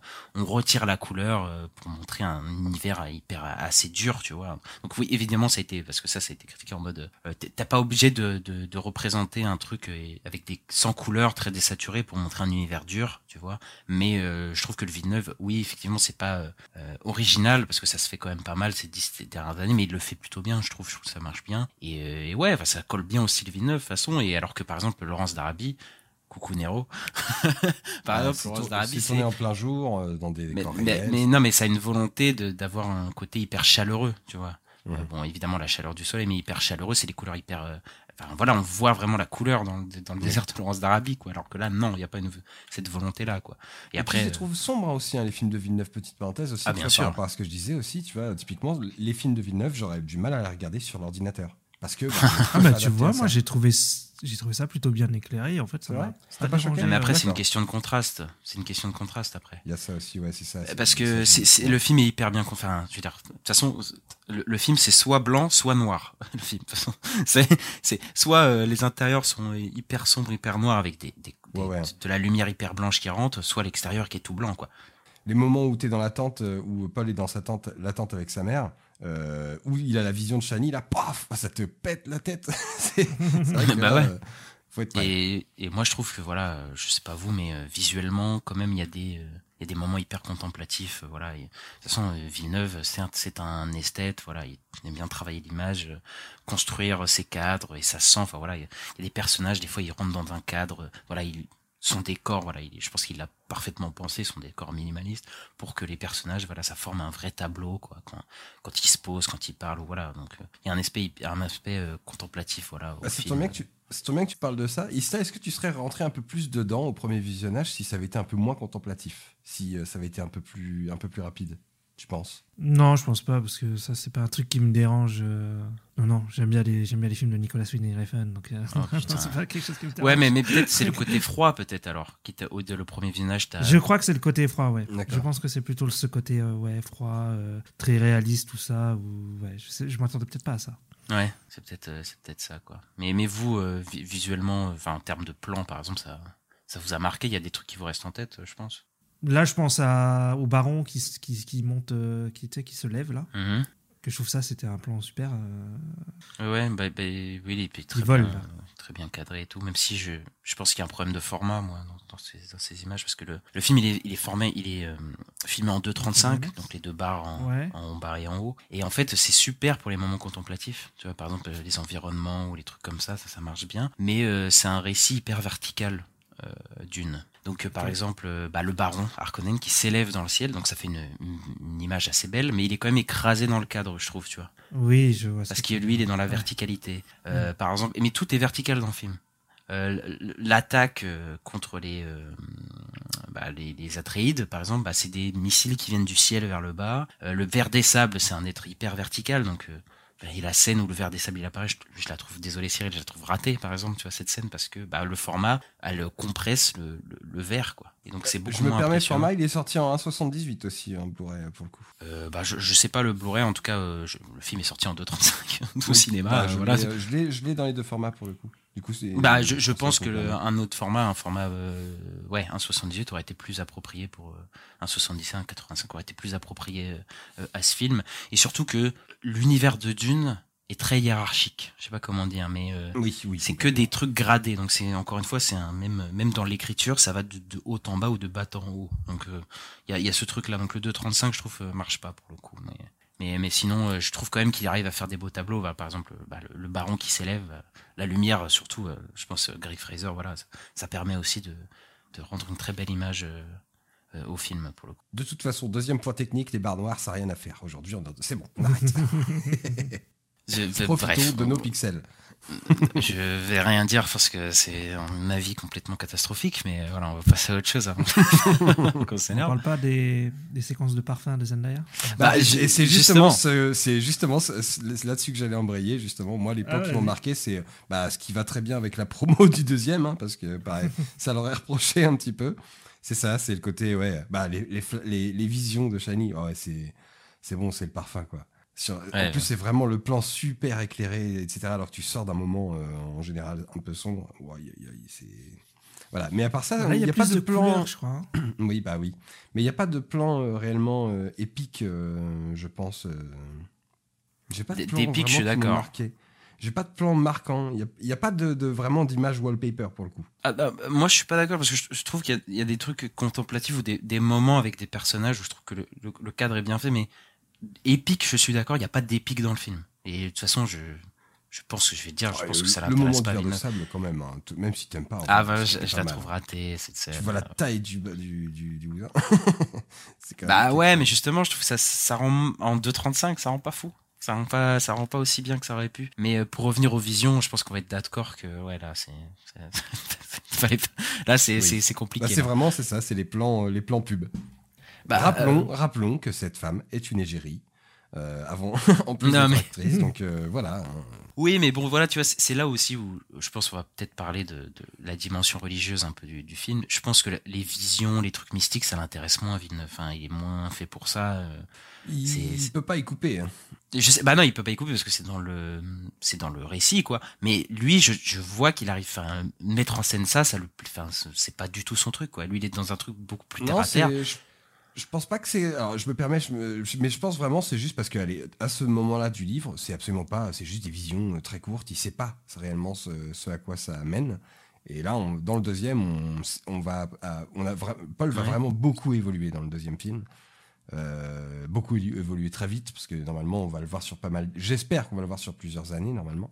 Donc en théorie, euh, ouais, là, je- vois ce que tu veux dire, mais euh, en fait, il pouvait pas faire plus parce que s'il avait fait plus, euh, bah, Ah, si, je pense qu'il aurait pu plonger bien plus dans le mysticisme, même dans l'ambiance. Hein. Ah Tu vois, je parle pas de, de, de, de que les visions ou quoi, mais tu vois, par exemple, il est, dans son traitement, il est hyper théâtre, hyper euh, euh, réaliste, quoi, dans, dans sa- très nolanien, même dans l'approche, j'ai envie de dire. Euh, et, mais, mais ces visions, par exemple, je- je- dans la mise en scène, voilà, voilà, quoi, il y a des flashs avec des, Ouais. des pubs un peu de parfum. D'ailleurs, c'est, c'est bizarre parce qu'il y a une vision où là, on voit les VFX, vraiment, je trouve que là, ils sont un peu mal faites. Dans, dans une séquence euh, de combat où Paul il se bat, mais, et on voit que c'est, Oui. l'incrustation du visage. alors que le film il est impeccable hein, quasiment euh, partout Mais hein, dans a- les VFX, ouais. là là c'est là ça Oui, c'est la visage dans l'armure, je crois que c'est incrusté. et d'ailleurs t'as as raison Ista parce qu'il me semble que dans les visions il y a plus de couleurs euh, il y, a- il y a un Ouais. truc bien plus orangé euh, qui, qui, Ouais, ressort pas mal hein. mais euh, ces visions d'ailleurs je trouve qu'elles sont elles sont bizarres dans le film parce que bah, c'est une des parties du, du, du, du- du fait que le film je trouve il a des setup payoff pour rien c'est que ils ont énormément de place, je trouve, ces visions, pour qu'au final, euh, bah, il n'y a pas grand chose qui en ressorte, puisque ça va sûrement ressortir dans celui d'après, quoi. C'est, c'est- Ah bah pour moi, ils ont, ils ont spoilé le 2 dans le film avec une vision. Ça, c'est le. fi- Je pense réellement, c'est le film qui empathie de- du, du fait que ce soit le premier et que Ouais. et réellement, il va, il va, je pense, se bonifier avec le visionnage de, j'espère, le 2 et peut-être le 3. Parce que réellement, c'est s'ils vont jusqu'au 3, là, ils vont. Je sais pas s'ils vont oser, mais réellement, je pense que le, il, il- il a peut-être pris trop de temps. Euh, il a même clairement pris trop de temps pour, euh, pour exposer tout ça. Mais euh, sans tout ça, on pourrait peut-être pas profiter autant de tout ce qui va se passer dans le 2. Parce qu'il va se passer quand même pas mal de choses. Ouais, bah bah, après il va peut-être souffrir euh, comme possiblement euh, Across the Spider-Verse. euh, Oula, non mais comme Across the Spider-Verse de euh, de voir être vu avec celui d'après quoi. Tu vois, j'y pourra pas être. Enfin voilà, moi j'ai un peu ce problème, c'est qu'il se suffit pas trop à lui-même ce film. Non. Oui, il n'y a pas de Non, non, finalité. non, vraiment, oui, je suis d'accord. C'est compliqué quoi. Et même pour euh, pour la dimension religieuse, je pense que dans le suivant ça va être peut-être plus. Il va y avoir une dimension religieuse euh, un peu plus présente. les sorcières, c'est ça? Hein? Euh, Les, les, béné- les sœurs du Bene Gesserit. Ah bah Ouais, les Ouais. sœurs. Bah là, là, il y a un peu de mysticisme, je trouve, avec euh, Charlotte Rampling, euh, par exemple, dans, Bah, dans tout ce qui tourne à l'épice, en fait, euh, déjà tourne, tourne là-dessus, parce que l'épice euh, allonge la vie, euh, permet à la guilde, à la guilde spatiale de, de prévoir des trajets. euh, Ouais, des mais ça, ça, tu vois, ça, ça l'intéresse pas vraiment parce que ça, c'est mis en une ligne, mais en vrai. tu vois, obligé- là, en fait, c'est pas que ça l'intéresse pas. C'est dommage qu'il l'ait pas mis dans le premier parce qu'il va, il ne peut pas y couper dans le deuxième. Il y a vraiment tout le Ah oui. plan par rapport à l'épice, c'est vraiment, enfin, et tout le mythicisme aussi qui, de toute façon, tu, il y a qu'à voir euh, la tête de Rebecca Ferguson dans, le, dans, la, dans la bande annonce du deuxième que tu vois qu'il est parti. hein. Donc, euh, je pense qu'il y a, il- en fait, c'est ça. Il en a pas mis assez dans le premier parce que de toute façon, on va, on va s'en bouffer dans le deuxième. Mais c'est vrai, c'est ça. Il était, tim- il était timide dessus, quoi. Ouais, mais après, comme on en parlait de la prod tout à l'heure, il y avait une histoire comme quoi euh, ils ont demandé de raccourcir le script, Ouais. tout ça. Bah euh, ouais, bah ah, ouais. Peut-être ils ont enlevé ce côté-là aussi du film, oui, c'est possible euh, après. Mais il aurait peut-être dû être un peu moins contemplatif sur deux trois plans et, euh, et nous greffer cinq minutes de une minute de voix off au début plus euh, un ou deux plans de de, de, de, quel- de quelques enfin de mise en place par- pour le prochain par exemple. Tu vois euh, Oh ouais, mais là, ça aurait été encore plus de la mise en place, tu vois. Genre, ça aurait été encore de la mise en place pour le prochain, moi, ça m'aurait saoulé, tu vois. ouais. si vous vous rappelez du- de celui de Lynch, euh, ce- l'ennemi le, enfin tu vois l'ennemi celui que, que, que Paul combattra dans, le- dans le prochain, on a vu dans les trailers. Bon bah euh, dans celui de Lynch, on l'avait déjà vu. Celui-là, on, on sait pas qui c'est, on sait pas machin. Il y a très peu de lui, ça va trop vite. Il y a trop peu de choses qui nous, qui, qui nous ont été, même s'il y a eu beaucoup de choses qui nous, ont- qui nous ont été présentées, c'était peut-être peut-être pour le coup un peu trop contemplatif et il aurait dû se, se bouger un peu et, et nous rajouter deux trois trucs quand même. Mais parce que je pense, c'est comme on dit, ils n'étaient pas sûrs à 100% de faire le 2. Bah Ah, oui, oui. bah, Pour ça, tu vois. on ne tiendra pas le même avis sur le film si euh, le 2, si on n'attendait pas le 2, on va pas se mentir, hein, parce que comme bah on ouais. se disait, en tant que film seul, bah, il se tient vraiment pas, il manque trop de choses. Mais, mais après, je, je pense aussi que l'approche réaliste, elle a dérangé beaucoup de gens, euh, des gens qu'on connaît un peu aussi. Euh, parce que je pense qu'on est dans un... euh, depuis 15 ans, quand même, on est dans de la SF très réaliste, quoi. Je pense aussi que c'est ça qui, qui peut saouler les gens. Oui, il y a eu Interstellar. ouais. Bah oui, non, mais. Nolan, Life. quoi. Enfin, Life, euh, qui était euh, qui était trop, qui était pas mal. hein. Moi, j'adorais Life pour le coup avec euh, Guy Hall et. Alors non, c'était pas fou, mais c'est autre chose. mais non, mais je veux dire, Villeneuve, il fait, il fait, voilà, euh, premier contact, euh, je pense, ou, euh, ou même, bah voilà, Nolan, tout on est dans une vibe très SF, très réaliste, et euh, on est plus, euh, enfin, les réalisateurs de blockbusters américains sont plus attachés au côté science que que fantastique euh, de la fiction, quoi, tu vois. Et là, les encore fois, critiques, les critiques sont assassines sur ce genre de point, donc c'est peut-être ils ont pas le choix, peut-être non? Bah après, non, mais c'est des cycles, tu vois. Je pense que euh, il y avait, euh, tu vois, par exemple dans les années 80, on était dans un truc, euh, voilà, il y avait pas de, du tout de vibe réaliste. euh, Voilà, c'était, euh, voilà, c'était très fantastique. Voilà, et, et là, on est dans, enfin, c'est des cycles, quoi. Moi, ça me dérange pas. C'est juste que il y a des gens, je pense, qu'ils en ont marre d'avoir ce traitement-là. Tu vois, euh, ils veulent de la de la SF qui leur fait rêver, tu vois, aussi un peu, tu vois, qui est plus mystérieuse, qui a plus de, alors que là, c'est très terre à terre, quoi. C'est pas expliqué en vrai hein, quand tu regardes, euh, c'est terre à terre, mais tu sais pas du tout comment les vaisseaux. Tu vois un tube, tu te dis comment ça vole dans l'espace un tube. Bah, Ah, après, voilà, mais, Mais mais- non. C'est bien pensé pour les libellules, etc. Mais euh, il y, a- il y a quand même des trucs. Tu dis bon, d'accord. tu vois les espèces de gros blocs là, les gros vaisseaux qui, dé- qui déposent des troupes. Tu te dis ah ouais, niveau ergonomie, c'est quand même pas terrible. Hein. Bah après ça je, je sais pas mais c'est plus l'approche tu vois après encore le- les DDA par exemple là c'est pour ça que j'ai noté la libellule parce que ça ça dénote du style Villeneuve tu vois la libellule euh, pour le coup euh, c'est pas un- il aurait fait des, des trucs euh, ovales la moissonneuse, ça ressemble, ça ressemble plus à. Non? C'est- tu vois la moissonneuse par exemple il a raison il dit ah, là c'est enfin même les, les je sais pas c'est c'est les ouais les énormes moissonneuses qui vont chercher l'épice là pour le coup euh, ça ressemble à une usine de base tu vois des trucs C'est une usine sur chenille hein, pour le coup. voilà tu vois c'est c'est pas c'est pas un truc euh, très euh, qui sort vraiment de l'ordinaire quoi pour Non. le coup Euh, juste pour passer pour faire un petit détour euh, on a un peu d'action quand même dans le film on a un peu de combat Euh, vous les trouvez bien les combats? J'avoue que c'est pas ce qui m'a marqué, les combats. Mais... Pour le coup, euh, Momoa crédible. Bon, euh, Chalamet, euh, j'espère que euh, il fera mieux dans le prochain parce que.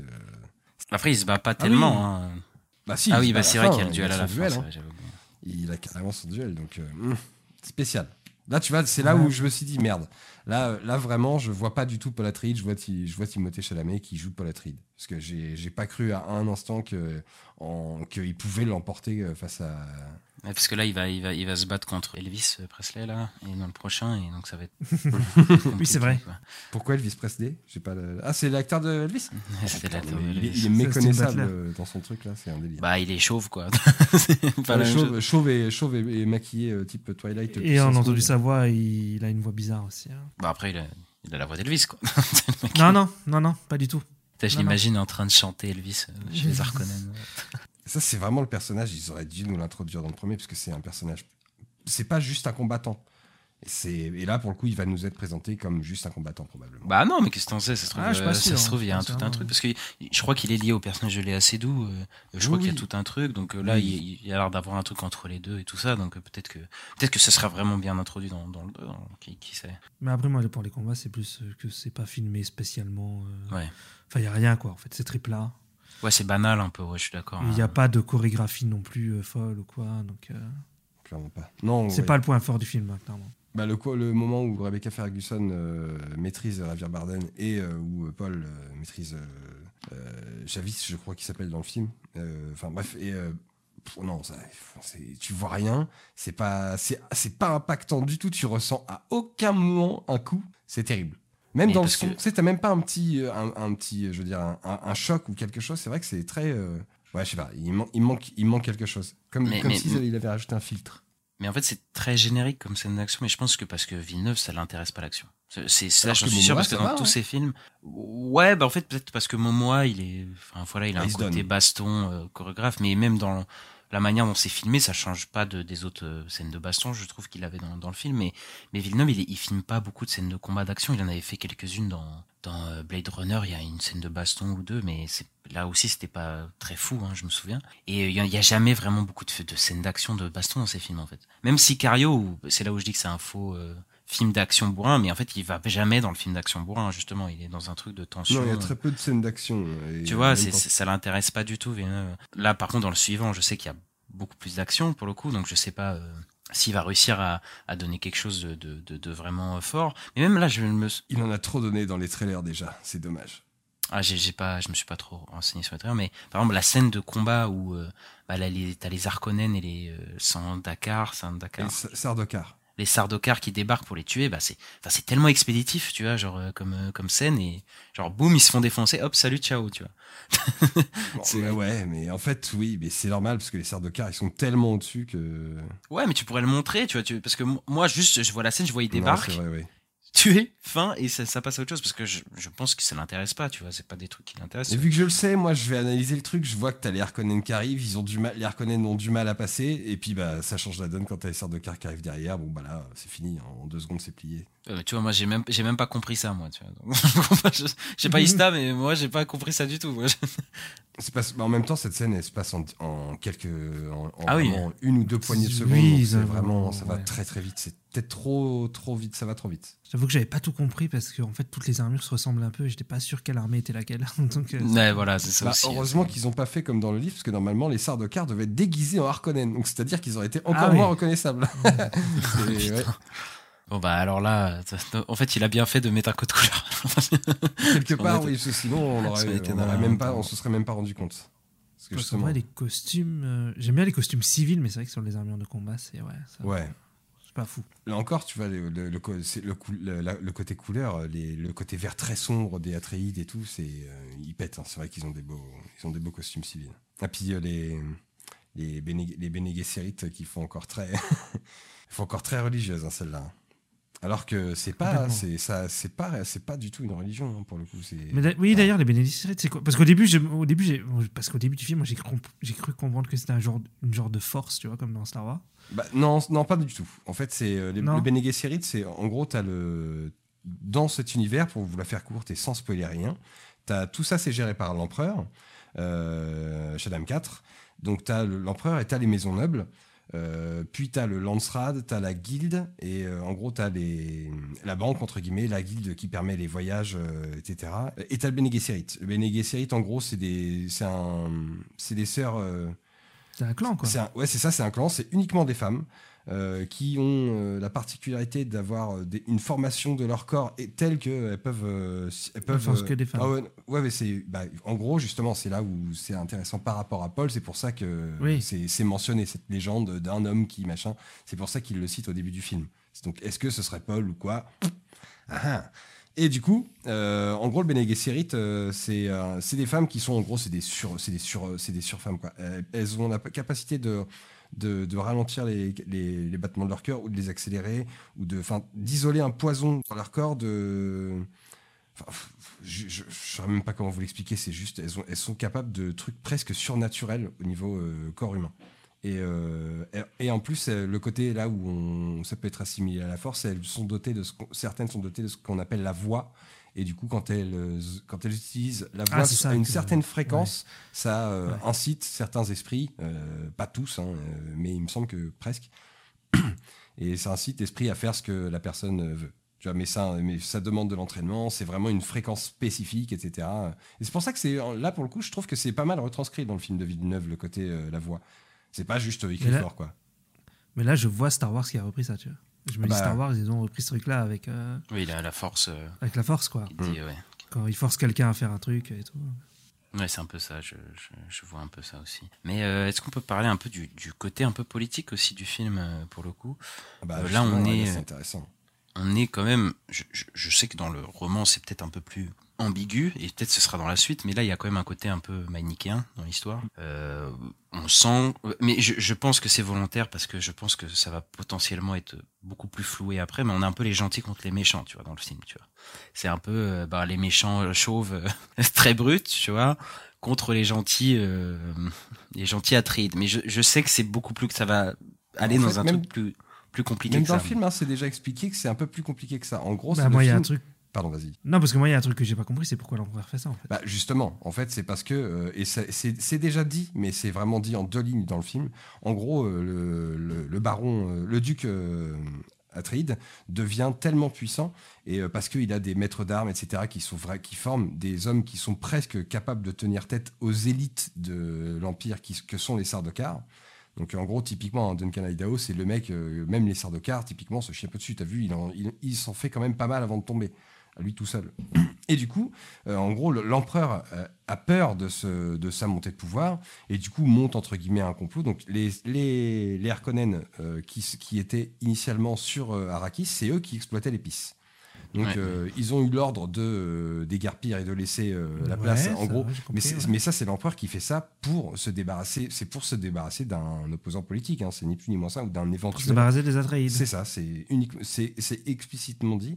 C'est vraiment et et le, le- comment dire le duc le sait quand tu t'as la guilde qui vient pour lui faire pour lui faire le décret etc. Il le sait, mais il a pas d'autre choix d'accepter. Ils savent qu'ils vont quasiment à la mort, mais il a l'espoir de peut-être mener le avec la force du désert peut-être. Ah, c'est pour ça qu'il veut chercher les Fremen. C'est pour ça qu'il veut chercher les. Fremen. Il a cet espoir-là. Sauf que le coup d'État arrive, enfin le, la- le, le coup de la revanche des Harkonnen vient plus tôt que prévu. Et, euh, mais se passe pas non plus comme les Harkonnen euh, le voudraient, parce que Paul et Jessica sont en fuite. Et du coup, voilà, ça mènera par la suite. Mais du coup, en gros, c'est ça. C'est vraiment juste l'empereur euh, veut la, chute des Atreides, donc orchestre ce truc. euh, et les Atreides le savent pertinemment, mais n'ont pas d'autre choix que d'aller à leur mort ou d'essayer au moins de s'en sortir.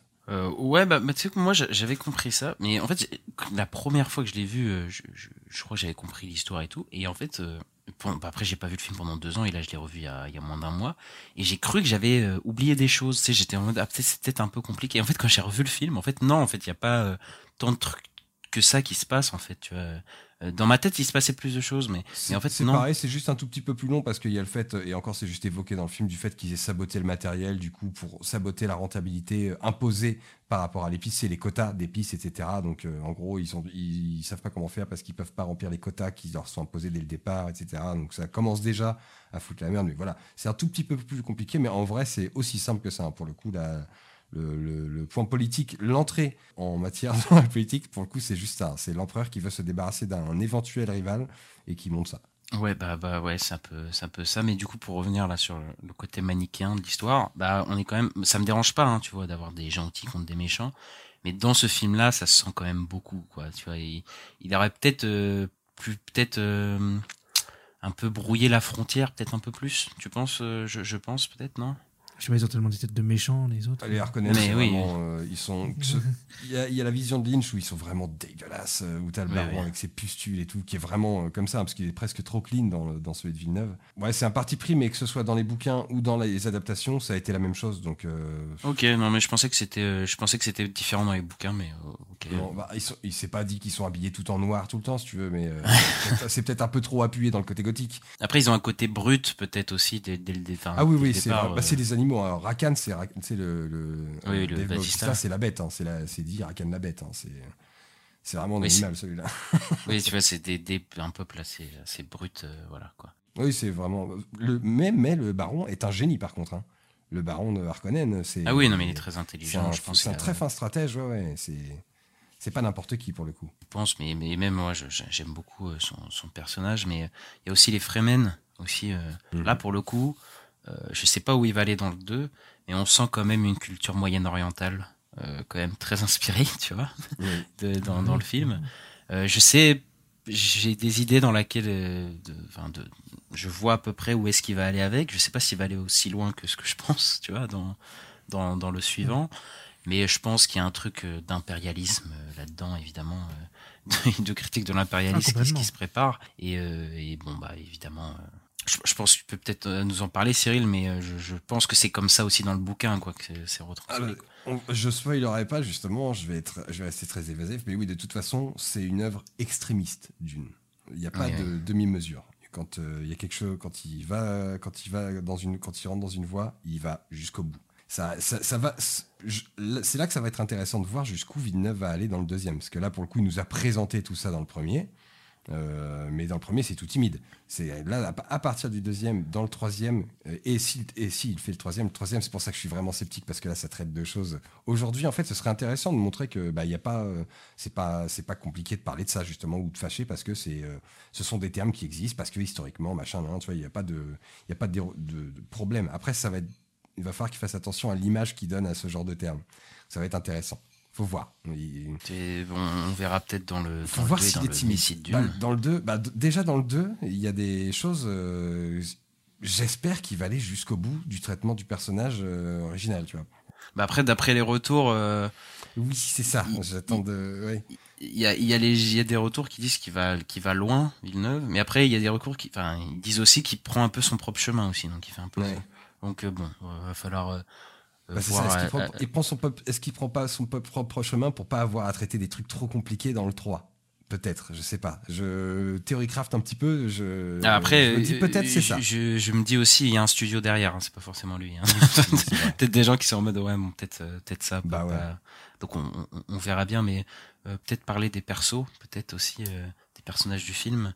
Ah bah, ils ont ils ont pas vendu le premier sur une publicité mensongère avec Zendaya quand même? Parce que dans les vidéos et, euh, Ouais, mais on s'en fout de ça. Enfin, moi, moi, tu vois, je, je m'en fous des publicités mensongères, des trucs comme ça, j'en ai rien à foutre. Mais bon, bah déjà, on a, je charrie, je charrie, on a, même. on a un casting 5 étoiles, voilà, déjà. Et on a déjà dit, euh, voilà, c'est des personnages hyper froids, voilà, c'est des aristocrates. euh, voilà, il y a une certaine distance vis-à-vis d'eux. Mais je trouve que vraiment, Paul, pour le coup, Timothée Chalamet, j'aime pas cet acteur, voilà, je, je trouve qu'il Ouais. dégage rien. Mais je trouve que pour le coup, il, il va bien avec le rôle, tu vois. J'ai pas lu le livre hein, après, moi, je sais pas comment il est Mm. dépeint dans le livre, mais dans le dans les films, en fait, ça va. Je trouve que ça marche, le côté adolescent. euh. Après, voilà, il a un côté euh, quand il va devoir se bagarrer dans le 2, peut-être ça va être plus gênant. Mais là, le côté euh, adolescent qu'il a, je trouve que ça marche bien. Et surtout, je trouve qu'il a une bonne relation avec sa mère, parce que là, je trouve que c'est un peu plus chaleureux, du coup. Euh, sa mère et, et lui, alors que euh, Rebecca Ferguson, je pense qu'elle est censée être très froide, et des fois elle est très froide comme une. Bah, elle est censée même encore plus froide hein, dans les bouquins. T'as pas le Oui, oui. Genre de, ce genre de, de, de lâchement où tu la vois presque craquer. ouais. Mais j'ai- j'aime bien les petits moments où quand même elle s'inquiète parce que ça l'humanise un peu quand même, tu vois. Genre, C'est un a, bon choix. Tu vois, elle est, elle est, elle est euh, très froide dans pas mal de situations, mais Il l'humanise quand même un minimum. C'est pas juste voilà, mais, une mais, mais, de- mais je pense qu'il a, il a vu que la relation entre lui et sa mère c'était comme un truc important. Et Rebecca Ferguson, je trouve qu'elle le joue bien parce qu'elle est en mode, tu sais, et quand la, la, la Charlotte Rampling, je sais pas, la, Ge- la reine Gesserit, tu vois, la, la révérende mère. la révérende mère, elle arrive, elle se plie directement à ses volontés. Euh, tu vois, il n'y a pas de truc, c'est genre, euh, c'est la mère supérieure, on l'écoute, tu fais ce qu'elle Ah te oui, dit, voilà, elle est directe, mais elle a quand même ce côté, euh, bon, ok, c'est mon fils, ça peut mal se passer et je peux perdre mon fils, tu vois, quand même, elle est, elle est quand même, euh, et je trouve que ça marche, ça marche plutôt bien. quoi. Et toi, Ista, les, les personnages, de... est-ce qu'il y en a que t'aimes bien, il y en a que t'aimes pas? Bah, je dis que moi, le, le, le Momoa, euh, le personnage de Duncan, je l'ai trouvé attachant et, euh, Ouais. Et euh, plutôt chouette, ouais. Après, il joue, il joue Jason Momoa un peu quand même. il joue un peu Jason Momoa. Momoa et Momoïse. Ouais, mais moins débile, donc euh, ça, ça va bien. Ouais, ça va. Il est, bah, il est attachant. Enfin, il est- je crois qu'il, je pense qu'il est peut-être pas censé être exactement comme ça dans le bouquin. Je pense que voilà, Jason Momoa, il, il l'a un peu pris pour être un mentor, euh, parce que bon, voilà, Jason Momoa, Josh Brolin, ils ont un peu un, euh, un rôle un peu similaire. Et je pense pour les distinguer les deux, t'as euh, Josh Brolin qui est le maître sérieux, euh, tu vois, euh, qui est hyper, ah, bah là, il- pour le coup, il est vraiment froid. Il est vraiment dans dans le dans le faut apprendre et tu te tais quoi. Alors que Jason Momoa, il est plus friendly, quoi. Il, il lui fait des câlins, tu vois. C'est un peu peut-être pour les séparer ces deux personnages qu'ils utilisent. Mais bon, d'ailleurs, le personnage de Josh Brolin disparaît li- littéralement du récit, pour le coup. C'est un peu. Un peu On est d'accord, il est pas mort. Non, non, il est pas mort, hein, Ouais. il est dans le 2, mais Ouais. juste il disparaît du récit, donc c'est un peu, un peu Oui, on l'a pas vu, ouais, on n'a pas vu où il est passé, ok, d'accord. Bah, un peu comme dans celui de Lynch, hein. il s'en va à un moment, on le voit plus, puis euh, Ah ouais on le revoit. Souviens plus. Ouais, mais juste, ouais, mais dans celui de Lynch, on le revoit, quoi. En fait, c'est euh, c'est là où ça manque en fait. Tu vois les, tu vois pas les- l'éparpillement de certains Atreides à la fin de quand, euh, quand dans lors de l'attaque. euh, Quand ils sont attaqués, ouais, ouais, quand bah ils sont ouais. attaqués. C'est des petits trucs, tu vois. C'est ça. Il a été trop contemplatif sur des sur certaines choses pour ne pas nous mettre, enfin pour pas nous mettre en scène des choses importantes dans la compréhension de ce qui s'est passé. Je pense. Alors moi qui ai lu tout ça, je m'en fous. Mais euh, pour le coup, je peux comprendre qu'il y a plein de gens qui soient pas rentrés dans le film ou qui. Euh, mais, mais pour le coup, euh, je trouve que c'est aussi un problème qu'on a déjà évo- enfin, on avait évoqué, c'est qu'il y a trop de setup euh, qui ne- Ouais. ne n'auront de payoff qu'après. Le personnage de Josh Brolin, c'est littéralement ça. Je veux dire, euh, Javier Bardem, Zendaya, voilà, on sait qu'ils sont importants parce que bah, sinon ils auraient pas casté Zendaya et Javier Bardem, mais ils arrivent tellement tard, ils sont On tellement peu là beaucoup, que, ouais. que final ça prépare plus la suite. Donc euh, il y a vraiment ce, ce sentiment-là aussi de, de film un peu inachevé, quoi, même jusque dans les personnages euh, pour le coup. Après, moi j'aime bien par contre Oscar Isaac. Oscar Isaac. Oui, euh, oui, il est pas mal. chouette. Bah, et là, il fait vraiment euh, chef de famille. euh, Ouais, voilà, il je trouve qu'il a, il en plus, il a une belle barbe. voilà, je trouve que ça lui, ça lui va bien. Voilà, il a des super scènes pour le coup. Mais, mais moi, ceux que j'adore, c'est les Harkonnen. Je trouve que vraiment, là, pour Ouais, le coup, ah, moi, j'adore vraiment bah, toute la DA, enfin, comment ils sont. Bon, ok, c'est un peuple brut et c'est pas très subtil, tu vois, la manière dont c'est là. Mais par exemple, le Baron, je le trouve, enfin, son design et tout, je trouve ça super. Genre vraiment, euh, C'est vrai que là, Euh. tu vois le contraste du bien et du mal entre Oscar Isaac ultra beau gosse au prime de sa forme avec sa barbe et tout, euh, la petite, euh, le petit brushing. Non, mais en vrai, mec, il pète trop la classe. Et euh, de l'autre côté, le baron Harkonnen, euh, où, bon, là, il lui manque les pustules pour le coup. c'est vrai que le contraste. Ouais, mais- est- mais tu vois, il a un côté Ouais, moi je le dégueulasse. trouve pas assez dégueulasse, tu vois. Mais, mais moi, il a, il a pas le côté dé- dégueulasse pareil, tu vois, parce que dans, dans celui de Lynch, il est vraiment, euh, bah, il est presque ridicule un peu, tu vois. Euh, Oui. là, je le trouve qu'il est dégueulasse mais effrayant, tu vois, le baron là, pour le coup, euh, bah, il, est, il est énorme déjà, il est, il est vraiment énorme, il est tout pâle et en même temps, bah, il y a des scènes super où, bah, par exemple, il est dans sa, dans son bain noir là, tu vois, c'est hyper Mm. euh, bizarre comme ambiance. Oui. Enfin, j'aime beaucoup moi l'ambiance et même le- les décors euh, et les, les, hum, l'esthétique euh, froide de, de Villeneuve elle va tellement bien avec ses personnages que là pour moi j'aime beaucoup quoi. L'araignée bizarre qui mange je sais pas quoi là dans une gamelle. Oh, ça j'ai pas compris. Pourquoi Oui, ça c'était gratuit. C'était complètement Pourquoi gratuit. J'étais bon bah d'accord il y a une araignée. Bon, bah, ok c'est juste là pourquoi? Bon ok on sait pas. Puis il y a David euh, Masmalken là. Oui oui Partout, oui, bah, qui Ouais. meurt euh, parce que l'autre il a claqué sa dent et il meurt dans les dans les trucs. Mais je pense qu'on va tous s'accorder pour dire que le film a trop d'exposition voilà. Oui. Oui, mais Oui. ça c'est son groupe. Même si c'est agréable de temps en temps, là, c'est trop. Il manque trop de choses à côté. Mais en vrai, moi, l'exposition, ça, ça m'aurait, ça me dérange vraiment que la fin, parce qu'en vrai, pendant 1h30, je suis un peu dedans quand même. Je suis vraiment dedans Ouais, dans l'établissement de l'univers et tout. Je suis vraiment, je pars et en fait, quand euh, ils se font tous tuer les Atreides et que ça repart sur autre chose, là, je sens un peu que ça devient long. là, je- Là, je trouve que ça a du mal à relancer le rythme après sa mort. euh. Bah là, on relance une intrigue assez tard dans le film, tu vois. On a, j'ai pas le temps de m'intéresser aux Fremen, je trouve. euh, voilà, ils Qui est arrivent coupé au moment où ça, où ça devient intéressant en plus. Et en plus, il coupe à un moment, enfin, tu sais, comme euh, le Hobbit 2, tu sais. Oui. quand ça, C'est partir, quand ça se termine, t'es en mode, bah ouais, mais non, là, je, c'est- c'est c'est pas un moment pour terminer une histoire, quoi. Et voilà, on- le, le film se tient pas seul, quoi. Euh, voilà, peut-être avant de, de partir sur peut-être d'une deux, sur nos attentes, sur tout ça, vous avez peut-être des trucs à rajouter sur le film. euh? Allez, si je devais, comme je disais, comme je disais à Al tout à l'heure, si je devais lui mettre euh, une note, tu vois, allez, parce que Ouais.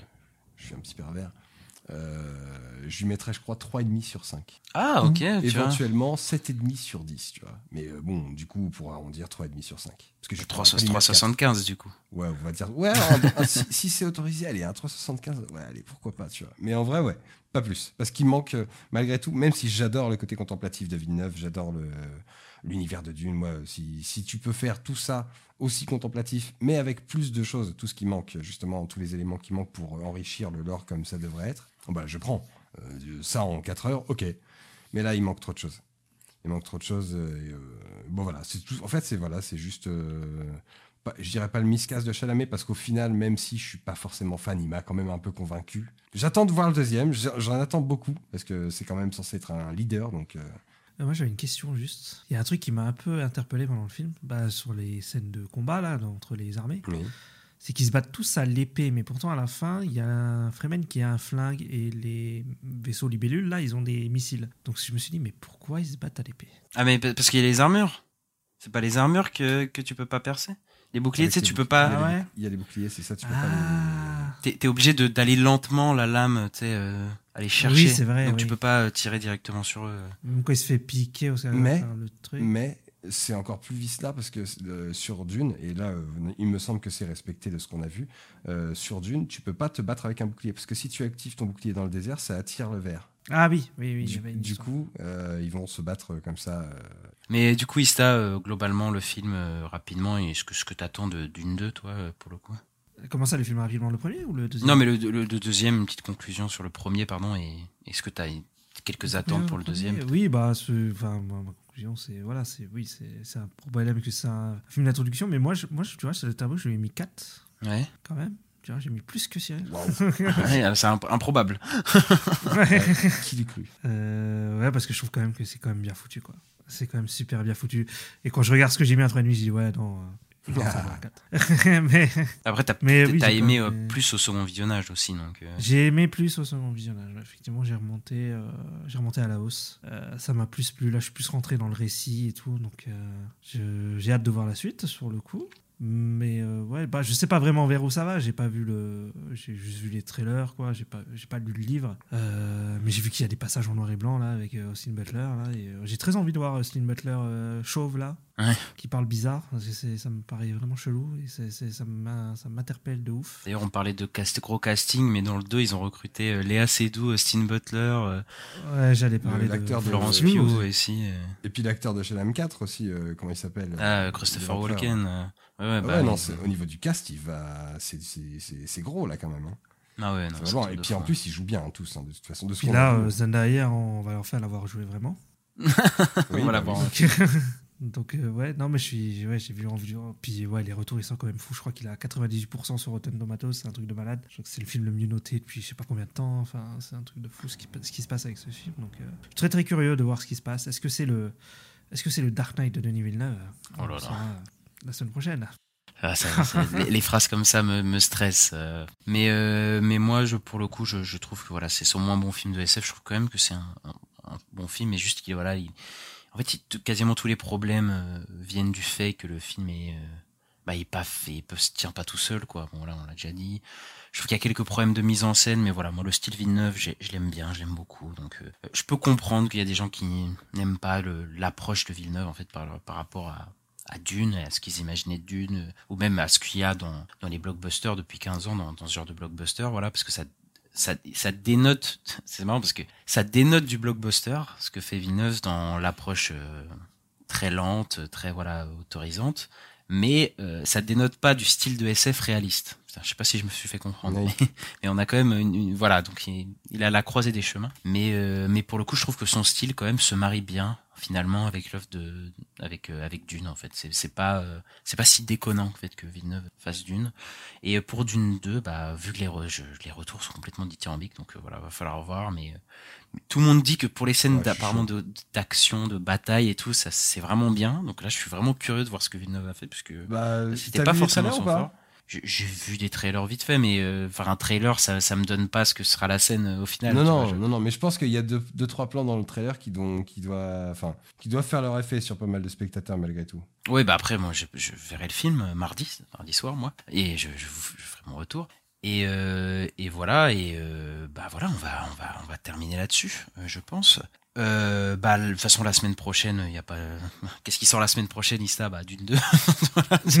et ben, on vous en parle, euh, on vous en parle le mardi, le mardi prochain. Il y a la série Shogun aussi, moi. Qui est... Non, mais elle va sortir quand on sort l'épisode. Donc, euh, C'est vrai, il y a la série, il y a la série Shogun. Et, euh, et voilà, on va remercier Cyril quand même de- d'être venu pour parler de, pour parler de Dune, Bah, merci à vous, merci à vous, c'était cool. le, le fanatique Vivement, de, vi- de Dune. Quoi. Bon, fanatique, oh, je suis un fanatique de plein de trucs, c'est juste que. c'est juste que, oui, je- bah, c'est comme, comme, euh, comme, quand, comme tous les livres que je lis en général, je ne m'arrête pas à un, je le, je le lis une, deux, trois, quatre, cinq fois. Des fois, une, fois- deux Ah. fois la suite. Je suis un, je suis un taré là-dessus. Puis bon, ouais, Dune, c'est vrai, je vous dis, hein, c'est, si, je, si je peux le conseiller à tout le monde, lisez-le, c'est. Une petite question, euh, Cyril. Euh, Dune ou le Seigneur des Anneaux euh, Ah non, bah là, tu peux pas. euh, au niveau, des, au niveau de, la, de la beauté du texte, moi, je suis désolé, le Seigneur des Anneaux me noue la gorge, des fois, tellement c'est beau. Tu vois, c'est. hein, je suis désolé. Alors que Dune, ouais, non, c'est pas, c'est pas du tout la même lecture. Même, a- même si tu t'attaches vraiment au personnage, qu'il y a des moments vraiment ultra épiques dans Dune. Euh, dans, la, dans la saga de Dune, il y a vraiment des moments ultra épiques. Mais je sais pas, c'est pas pareil. Je pense que le cœur dirait le Seigneur des Anneaux, l'intellect dirait Dune. Alors que bon, c'est pas non plus super intellectuel, tu vois, mais c'est pas euh, forcément très intellectuel, mais juste de par la richesse de tout ce que ça traite et euh, jusqu'au bout de. Enfin, tu vois, ça va vraiment jusqu'au bout des bonnes et des mauvaises choses. Je dirais, vas-y, d'une. ouais, d'une ah, je sais pas. Non, le Seigneur des Anneaux, le Seigneur des Anneaux, le Seigneur des Anneaux. Non, du. Voilà, j'ai- du- j'ai- je l'ai relancé là.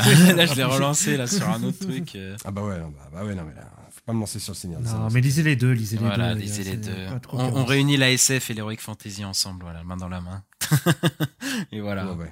Bah, lisez, si vous pouvez, au moins les six premiers. Enfin, les, oh, les six premiers.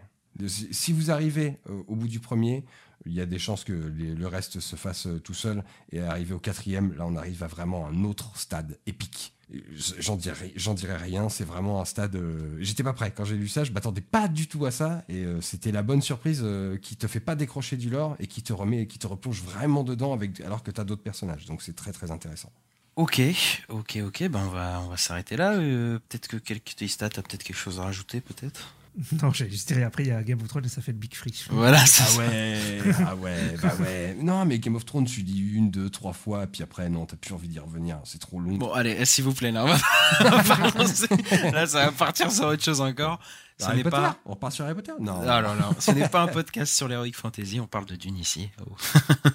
Bref, euh, eh ben merci d'avoir suivi euh, cet épisode fort, euh, fort sympathique en compagnie de, de, de Monsieur Papa Koulikov, euh, Monsieur Cyril. Et bah n'hésitez pas à nous suivre sur les réseaux sociaux la nuit des sorties, à vous abonner selon votre plateforme de streaming, à mettre le petit pouce en l'air, à mettre les 5 étoiles.